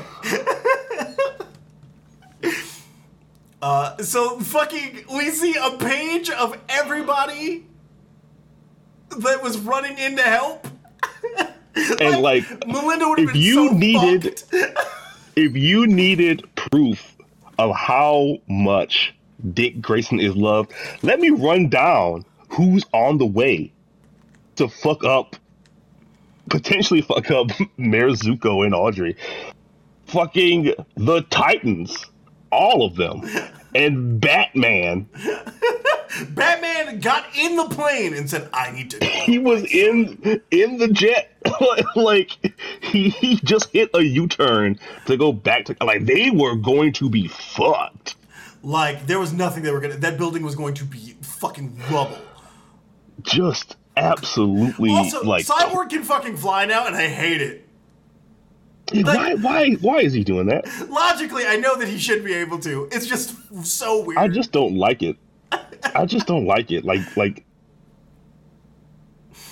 Like he should be driving a fucking Mustang. Yeah, like he needs to be like a Pontiac GT or something, but not fucking flying. Firebird. He should not be flying. God, like they were like one phone call away from just getting fucked up beyond all recognition. They got so lucky. Holy shit. Love, too, that they call it the Big Bird Extraction Protocol. Which implies that this is just something that's always been planned. Oh, yeah. Because this would imply that there's a protocol for everyone. There's probably a Little Bird protocol for either Tim or Damien. Yeah, probably. And so Dick gets a big exhale, and he says, all right, we're good. He says, what was that? He says, I'm guessing you almost had a building full of very protective superheroes. And Barbara tells him, don't trust her. Keep this channel open. He says, I will. He says, we should talk. He says, no, I think all of this would be better coming from someone else. We'll go upstairs.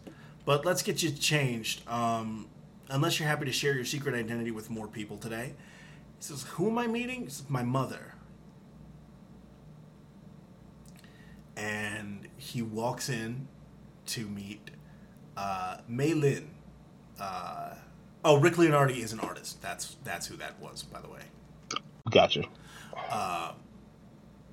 He walks in to meet to meet Mei Lin.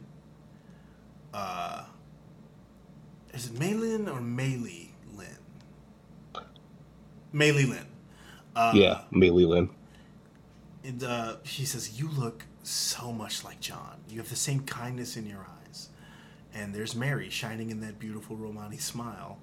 What have you told him? Love that they double down on Dick being Romani. Oh, yeah. If you look, he's drawn like with a different skin tone than like Tim or Barbara this whole book. Yeah, I love that. Like Barbara is drawn like almost pink.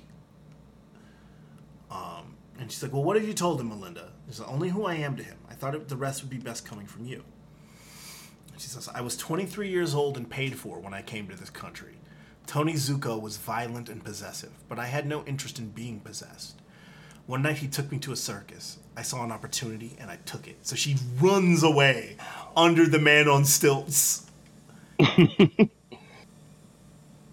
And Tony walks out into the trailers, the performers, and he's like calling out to her. And John steps out and he says, hey, I'm sorry, man. Can I help you? He says, I know she ran this way. He says, I don't know who you're. And he says, you're lying to me, kid. And pulls a gun on him. Whoa. Like what a great reaction. Like, whoa, brother. Like, chill out. Ease up, big man. And, Mary goes, John? He says, it's okay, Mary. This guy isn't going to hurt anyone. And he fucking disarms him. Mary comes off the side of the truck with a fucking kick. With both legs. He said, I'm going to end you, bouncing freaks. They grabbed the gun from him. I almost called him Dick because this is a very Dick Grayson thing to say. He grabs him. by the scruff of his shirt, and he says, "We stopped bouncing. You ended us yet?" And the strong man walks up and grabs John's hand with one arm, or John's arm with one hand, and Tony with the other. It says, "Can't have our star attractions hurting themselves, beating you up, little man." And Mr. Haley walks up. He says, "Put him down, Ivan. My circus is closing for the night, sir. What do you want?" He says, "I'm looking for my wife." And Mary fucking fries him the fuck up. She says, "She ran away from you? But you seem like such a catch." Yeah, who can resist the combination of rage and gun violence? He says, "John, Mary, let's not aggravate the situation." He says, "This situation came pre-aggravated, Mr. Haley." "Have either of you seen this man's wife?" "No." "Nope." "Then that's probably the end of it. I'm going to ask you to leave, sir." "Wait, I hate to see you leave without a prize." John Grace cooking this dude. He said, "Check this shit out," and he grabs like a big ass teddy bear and says, "Please accept this oversized fluffy bear and all the condescension that goes with it." This is what. This is Richard's daddy. Like, this is 100%.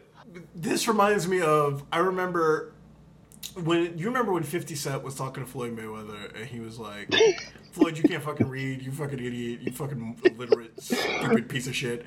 And someone was like, "I love 50 Cent, but every day he makes it easier to understand why somebody would shoot him that many times." This is how I feel about John Grayson. I think he's great. It is understandable why somebody would want this guy shot. Yeah, like, oh my god. Even Mary's like, "Damn, dude." Like, hold up, relax. Yeah, Mr. Haley. Maybe don't make the dude with a gun mad. Maybe don't make the guy who is just shooting at you don't condescend to him. And Mr. Haley says, "Is she in your trailer?" "Of course. Good man. Look after her." "All right, it's all right. He's gone. You can come out now." And she comes out. She's like, "You risked your life for a stranger?" He says, "It's no big deal. I risk my life for strangers most days, and twice on Saturdays. I'm John." They introduce themselves, and she says, he asks, "Do you have anywhere you can go?" She says, "I haven't really thought that far ahead." He says, "That's okay. We can always use more people with nowhere else to go." And so she joins the fucking circus. She says, "So I ran away from that abusive asshole and joined the circus. It was the happiest time of my life. Your parents saved me, then they protected me. They showed me what life was supposed to be. Please understand, they weren't together yet. But it was only because John had placed Mary on such a high pedestal that he was oblivious she'd put him on one too. It would be sounds like another couple we know." Who does this fucking sound like? I wonder who. Man, I'll never figure that out. She says, "John and I weren't involved long, but long enough. Basically, in another life, I'm your mom, kid." Yeah, pretty much. "Tony found me when Haley Circus was touring in Star City. He used all his charm to win me back." And by charm, she does, of course, mean that he busted into the trailer and took her. And he leaves the fucking bear behind to fuck with him. Says, "Just get her out." I understand. Like, I get it. Like, "I got a receipt for you, buddy." Yeah, like. And so John comes in and he says, "Melee, what?" And he looks at the bear. Tony Zuko comes from behind, pistol whips him, and breaks his fingers.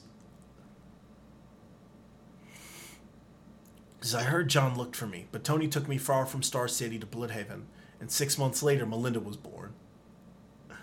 Tony's ego wouldn't allow him to voice what he suspected, but he always knew the truth." Like, yeah, very clearly. Like, you were away from your wife for X amount of time. Definitely longer than 3 months.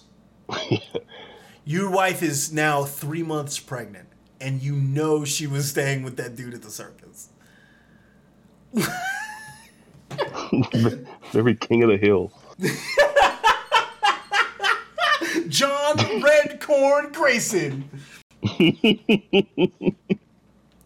And so he's like, he always knew the truth, and he got angrier. The next time I escaped, years later, he didn't try to stop me. He'd already moved on. I brought Melinda to the circus to see John, but I found you, Dick. So I'm scared. It's a flashback of Dick getting, on the trapeze, with his dad. And Melinda says, or Maylee says, you all looked so happy after everything they'd done for me. They didn't deserve. I left. Here's the thing. It's the circus, baby. Yeah, shit happens. There's no place more. There are two places that are the last bastions of free love in the world. They are the circus and the Renaissance Fair. I was wondering what the second one was, and as someone who has been to a Ren Fair, yes, 100%. Have you seen that? I know you've seen that clip where the girl at the Ren Fair is like pouring beer into that girl's mouth, and she's just talking. Yeah, I've seen that clip because I need that. She's talking so crazy to her. I said, "What the fuck are they doing at Ren Fair?" If people at a Ren Fair are on some other shit. That's all I'm gonna say. They are doing two things, and those two things are sucking and fucking, and buying swords. Sometimes at the same time, he goes to the right. At the same damn time. Sucking dick, buying swords at the same damn time.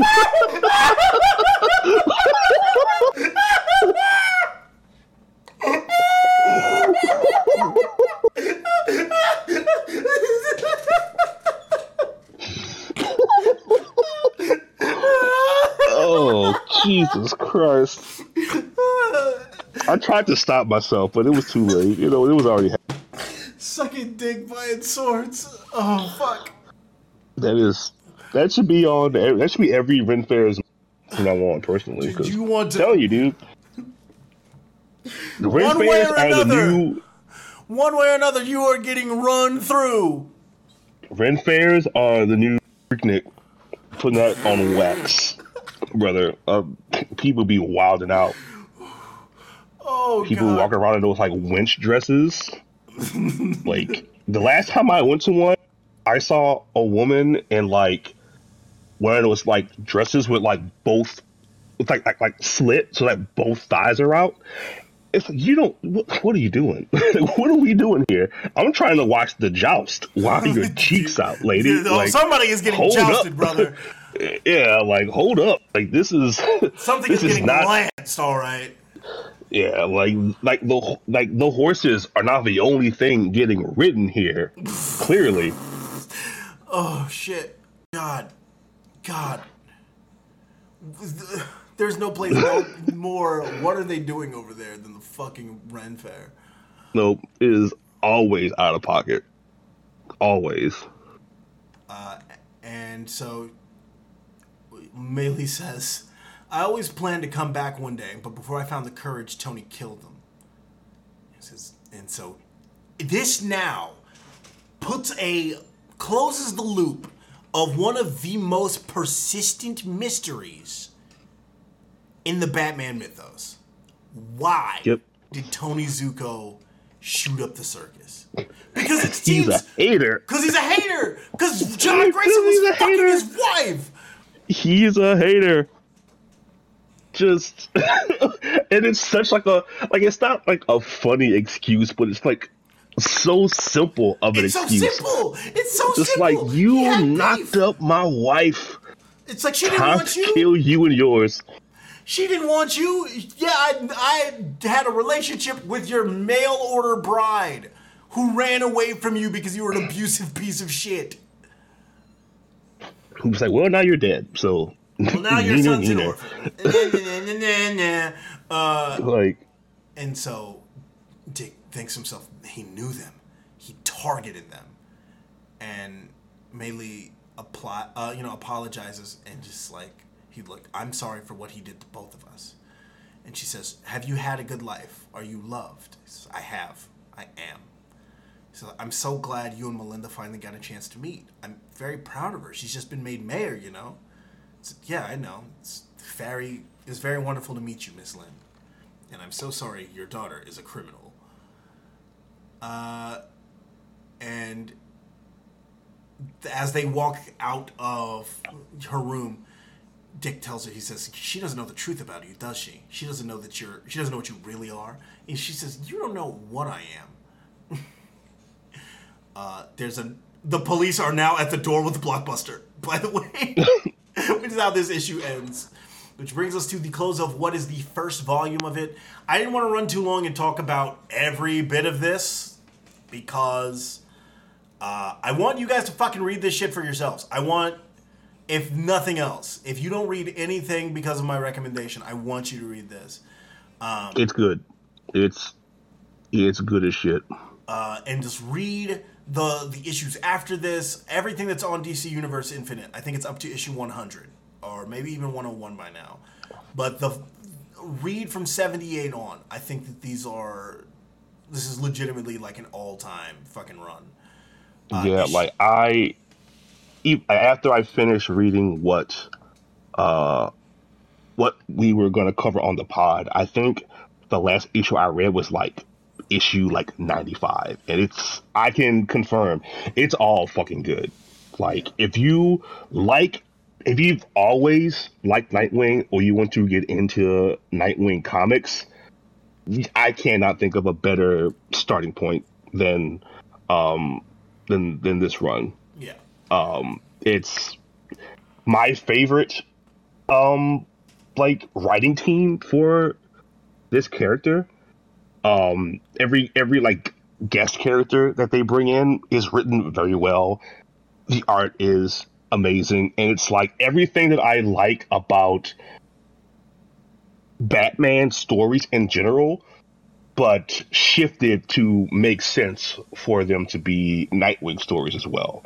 Like, you know, he's always been like, you know, Batman's like first son, and like the parallels between are always kind of on display, and I feel like now especially they are doubling down on that with what he's doing in Bloodhaven. Yeah, absolutely.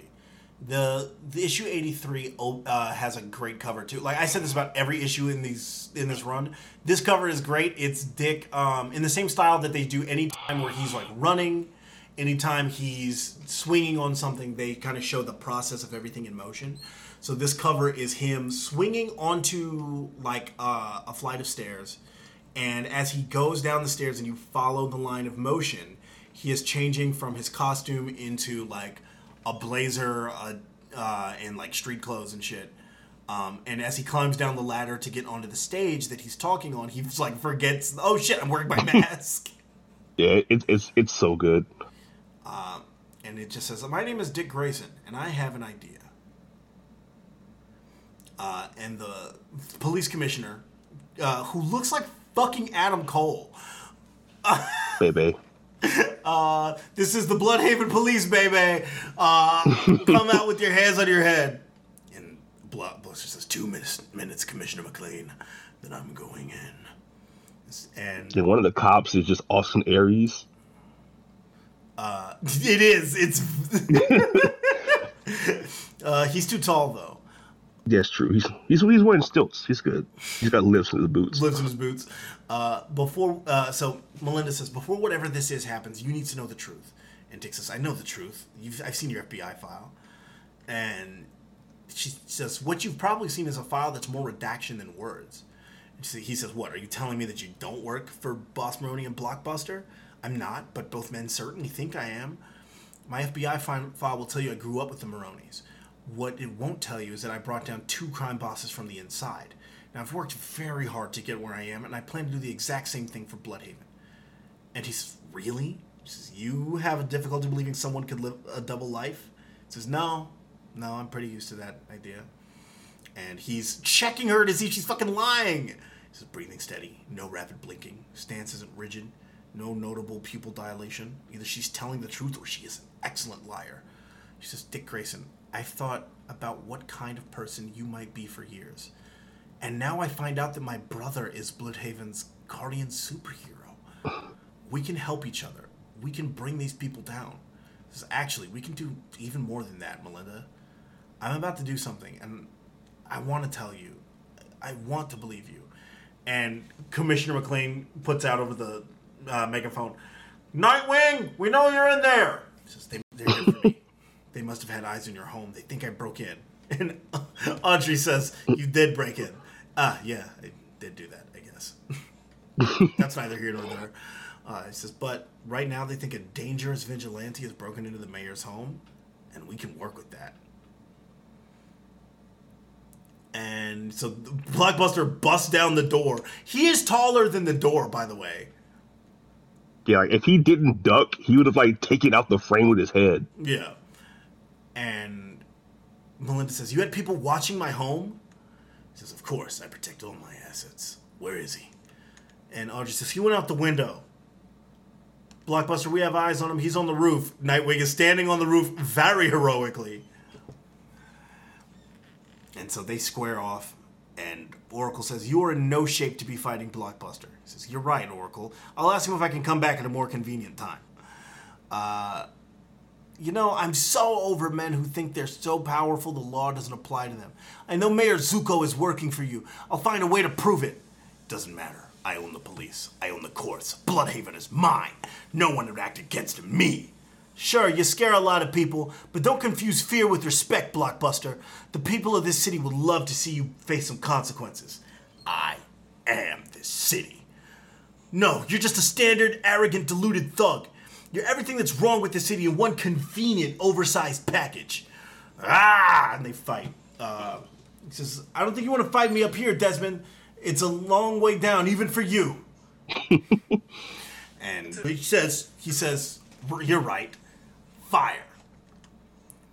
And the cops fucking shoot at him like it's a fucking Resident Evil level. He's just like running through bullets. Yeah, he runs through the gunfire, jumps off the roof. And he's like, "Sorry, Oracle, that's not an option. If they keep firing at the building, someone could get hurt." And so he dives towards the chopper, sticks his Eskrima sticks out as to make like a fucking trapeze, basically. Swings up into the helicopter, ties the cops up, pushes them out in such a way that they are balanced by each other's weight. And the cop goes, just handcuff me and take the chopper, man." And so he gets back to his apartment where Tim and Barbara are waiting. He just lays on the floor. He says, "I'm okay. I'm okay." Tim says, "You're on the floor. I'm okay on the floor." And so they carry him to bed and tell him that Barbara tells him, "Hey, I canceled your meeting in Gotham tomorrow." He says, "That's probably for the best. You heard? I have a sister. And even better, there's a chance she's not evil." "I heard you. I heard you need to talk about it. Hello?" And he just fucking goes to sleep. You just like dodge bullets while having mild CTE. You know how this is further wrestling diatribe. You know the story of the forgotten TLC match? Uh-uh. There was a TLC match they did on Raw as a consequence of Raw Roulette. That it ended up being Kane and Hurricane, but Hurricane got hurt, so it was just Kane. Versus the following three teams: Christian and Chris Jericho, the Dudleys, but not Bubba Ray and Devon. It was Bubba Ray and Spike. Was that when Spike was the boss? It was before Spike was the boss. Okay. And Jeff Hardy and Rob Van Dam. Jesus, what a mashup of people! Doesn't Kane win that? Kane wins that match on his own. Bubba Ray gets concussed so bad in that match that he forgot his mother passed away and Chris Jericho had to remind him. But he gets concussed like 5, maybe 6 minutes into that match. It goes like 15. Good lord. So Bubba has to work the whole match with a severe concussion. That's like in a recent bout of that at the G1 Naito and Ospreay, at the end of their match, like, Naito just gets rocked. Like, and you can clearly see that Ospreay is literally carrying him to the finish. Like, Ospreay gets beat by a dead man, basically, because he just, like, basically just, like, lifts him up and, like, gives himself the Destino. Like, it's not to give props to Billy Ocean, but good on you, because you gotta have talent to, like, get beat by an unconscious person, basically. Yeah. And make it look halfway decent. Yeah. Which is basically what Dick does here. That's totally out of it. Gets home, stops that whole thing with the cops. Barbara is sitting at his fucking dining room table, which has lawn chairs by it. Like, our male living space. Barbara says, "Good morning." And he says, "I guess. Honestly, I thought I'd sleep for longer." She says, "You slept for 2 days." His face. She's like, "It's okay. Tim's been been patrolling for you. No signs of Heartless." I'm going to expand on this in something I'm working on. But the original plan for the Rick Grayson arc was literally that. It was literally while Dick was out, Tim was going to take over as Nightwing for a while, and I'm so mad that we didn't get it. He could have gotten Tim in a Nightwing suit. Tim in the red Nightwing suit would have gone crazy. He should be wearing that suit now. Dick should just give it to him. Hutch is using it. Tim would go crazy in that suit. And so he's like, "I need to talk to people." Just who? People who've devoted their whole lives to helping outside of the system. Leslie called me a problem, or Alfred called me a problem solver. Leslie. He's talking to fucking Leslie Tompkins, friend of the Bat Family, in her Crocs. He's like, "I'm not so arrogant to think I could ever solve a problem this large on my own." She's like, "Well, I certainly have some thoughts, Richard." It's people I love, and it's him talking to the Titans. Beast Boy has ideas. Experts. So he's talking to Lucius. And Lucius is like, "Obviously, something of this scale is going to take time, and we'll need to employ the right people. But the money is yours, and I'll start putting everything in motion." A friend. And it's fucking Superman! Just imagine being able to just, like, ring up Superman and be like, "Hey, can we talk?" He goes, "Yeah." "Yeah, I'm in Metropolis. Can we shoot the breeze for a bit? I got something I got to talk to you about." Incredible. He says, "Big Blue looks amazing here." Dude, Bruno Redondo should draw Superman all the time. He looks great. Incredible. He says, "I have an idea. You gave me my name, Nightwing, and you've given me some of the best advice I've ever received in my life. I thought you might have a unique perspective." He says, "Being an alien?" Says, "No, being one of the most human people I know." He says, "Have you spoken to Bruce?" "No, I'm worried he'll talk me out of it, or talk me into something else. He's persuasive and judgmental and often infuriatingly right." He says, "Yes, but he believes in you beyond a shadow of a doubt. Honestly, we all do. And he respects you. Call him." I'm imagining this as fucking Tyler Hoechlin's Superman. He's so good at Superman. He's so good. I watched a few episodes of that because my girlfriend was watching it. It's really good. It's incredible. And he says, "Can I just text him? He'll probably appreciate the non-personal touch." He says, "Ha! Yeah, that's true. For a man who's fearlessly stood up to the dark side, Bruce will do a lot to avoid a conversation." He says, "Alfred left me a lot, but I don't think there's anything heroic about being a billionaire." And Superman gives his condolences and says how much he looked up to Alfred. Dick is surprised. He says, "Of course I looked up to him. The world would have been lost without the heroes he raised, without his generosity, his love, his support. You're a lot like him, you know." He says, "Thanks. Tell me your idea." And so he tells him. They sit there on the edge of the roof of the Daily Planet. He says, Clark says, "That's quite an idea." He says, "Yeah, the thing is, I'm worried it's too small." He says, "It's not small, it's focused. Dick, I've always believed in leading by example, and you're the example you're setting here will inspire others. You're talking about lifting people, and if you're successful, the rest of the country, the rest of the world, could see what's possible. But you already know this. You don't need my input. You've already thought it through." I'm supposed to bring dinner home, but can I ask you a favor? He says, of course. He says, I might have to go away for a while. A lot will fall to my son, John. It would mean a lot if you could give him some guidance and some friendship. He says, of course, if you think I can help. He says, honestly, I couldn't think of a better role model. Thank you, Dick. And he flies off. And back at Dick's apartment, he says, there's a lot of press outside. I guess they know I'm suddenly the richest man in Bloodhaven. And Farver goes, it's almost as if someone tipped him off. This would be a lot easier than a mask. I know, but it's time for Dick Grayson to be a hero. We talked this through for days. You know what you're doing. Do you know what you're going to name it yet? He says, yeah, I do. Babs, before I go out there, I just want to say thank you for being here. There's absolutely no way I could have done this without your advice and your friendship and whatever happens next. And she just grabs him by his neck and kisses him and says, go get him, Boy Wonder. He smiles. His smile in the panel after she kisses him is so good.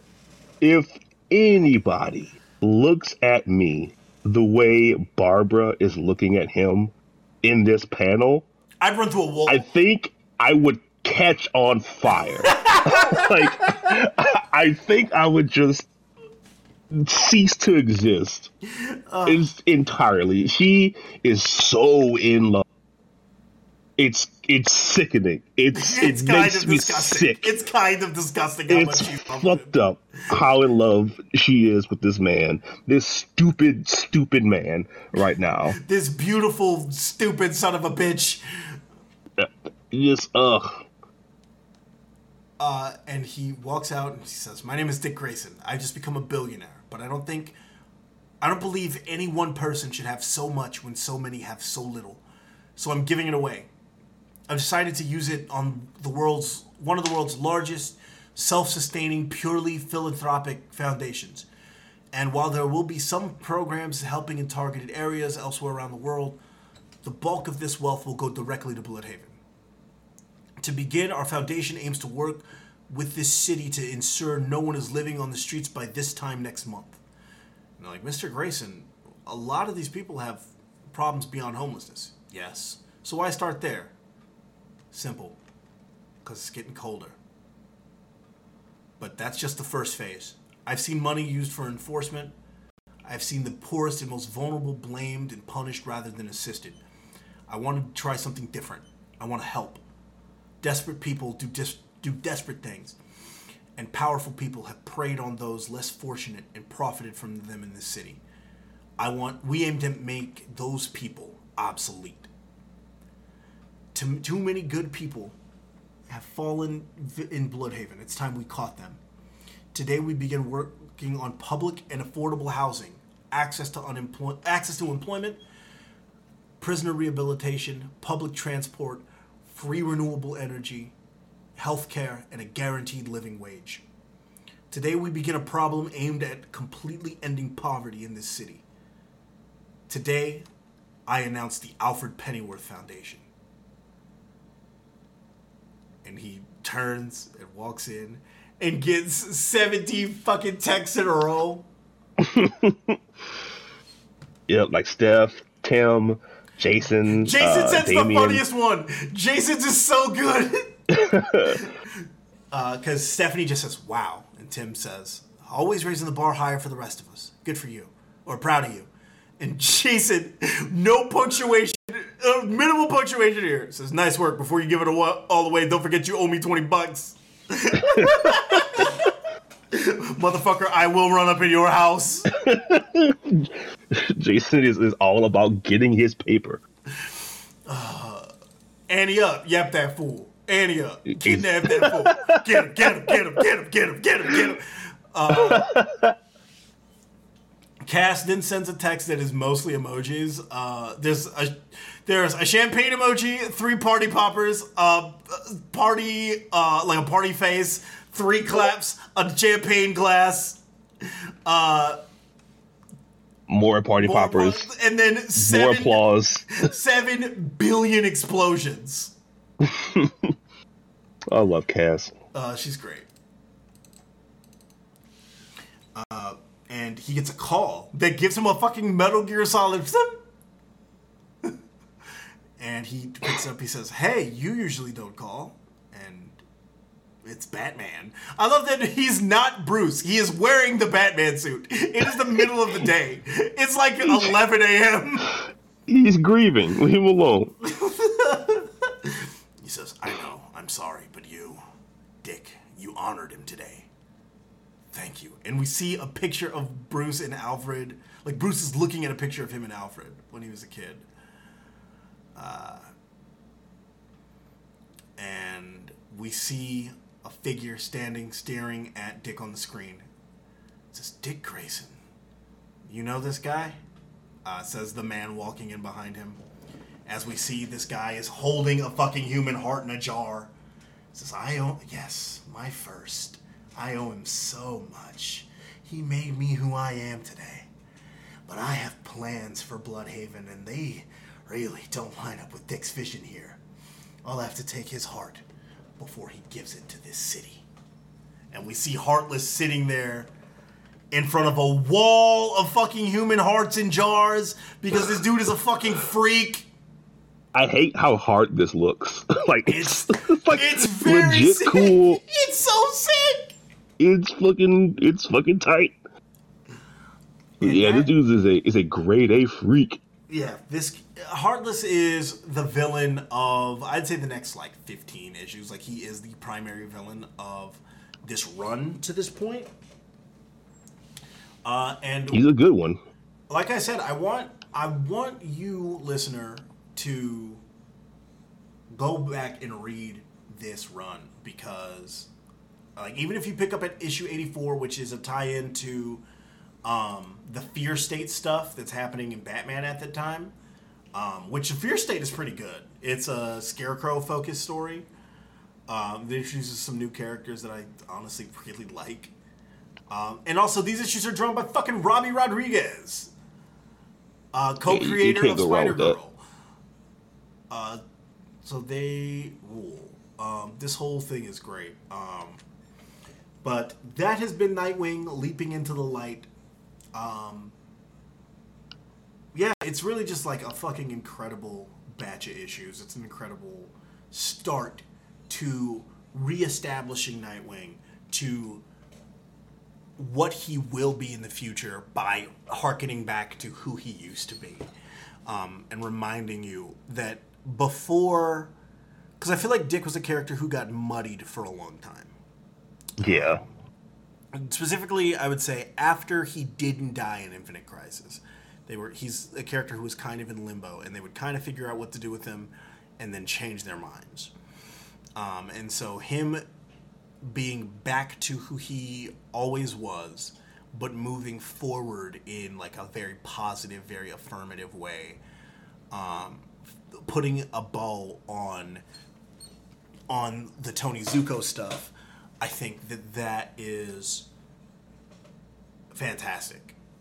I think the moment-to-moment stuff in this book is good. Bringing Tim and Barbara in as parts of his supporting cast, especially Tim, who for a long time Tim and Dick were kind of kept apart. They were very close in the 90s and the 2000s, and then after Tim stopped being Robin, when he was Red Robin, there's a distance that's there, and it kind of gets repaired, and then the New 52 happens, and then that distance is even wider because Scott Lobdell decided he wanted to make Tim and Jason really close. And then Tim is off page for a while, and Dick is a fucking super spy for a while, and for a while, whenever they want Dick to be big brother to somebody, it's Damien. And so not just seeing Dick and Tim hang out and talk like brothers again, but them doing things they used to do, I think is awesome. Yeah, it's the kind of characterization that I really hope happens for the other Bat kids in the future. Mm-hmm. I would love to see Jason get something to this level with a good team behind him. Mm-hmm.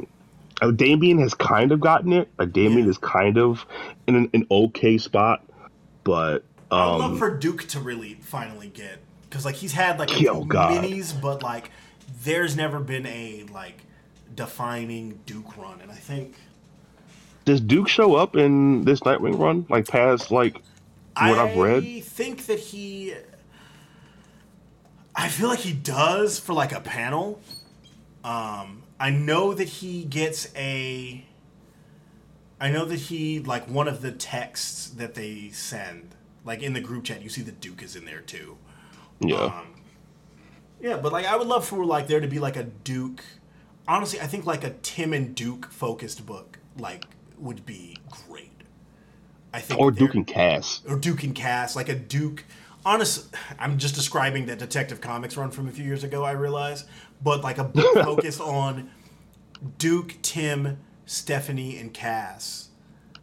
Like, yeah, that would be good. That would be good. Even if you, like, anthology it. And so, like, well, this issue is, like, this issue is Tim and Cass. This issue is Duke and Steph. This issue is Steph and Cass. This issue is Duke and Tim. Like, rotating them, solving stuff. Like a serialized kind of thing with them, I think would be fun. Yeah, that'd be great. But I would like to thank all of you for listening to us for these last couple of hours. I would like to thank you, Manny, for hanging out. Oh, yeah, thanks. I'm glad that you had me on here to read Nightwing finally. I knew it was going to happen eventually, but I'm glad that this was the one. It was after I read this, I said, I need to have Manny on to read this one. Yeah, it's a, you know, not to repeat the same thing, but fantastic. Like, read it and love it and become a Jehovah's Witness about this run of Nightwing. Because the more people who love it, the more they will keep on keeping on with it. Yeah. Also, go read the issue of World's Finest that shows Robin and Supergirl going on the worst date ever. This motherfucker shows up in his costume. The old one. God. The Robin suit. God. The one with no pants.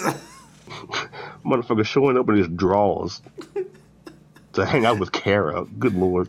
They go to like a nice restaurant.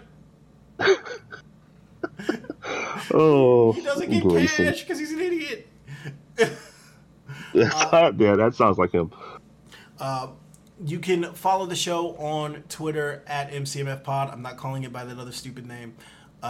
You can follow me at Archer Arios, ArxHerArios. The X is a C. Don't make me explain it as though I had to my father the other day. Nice.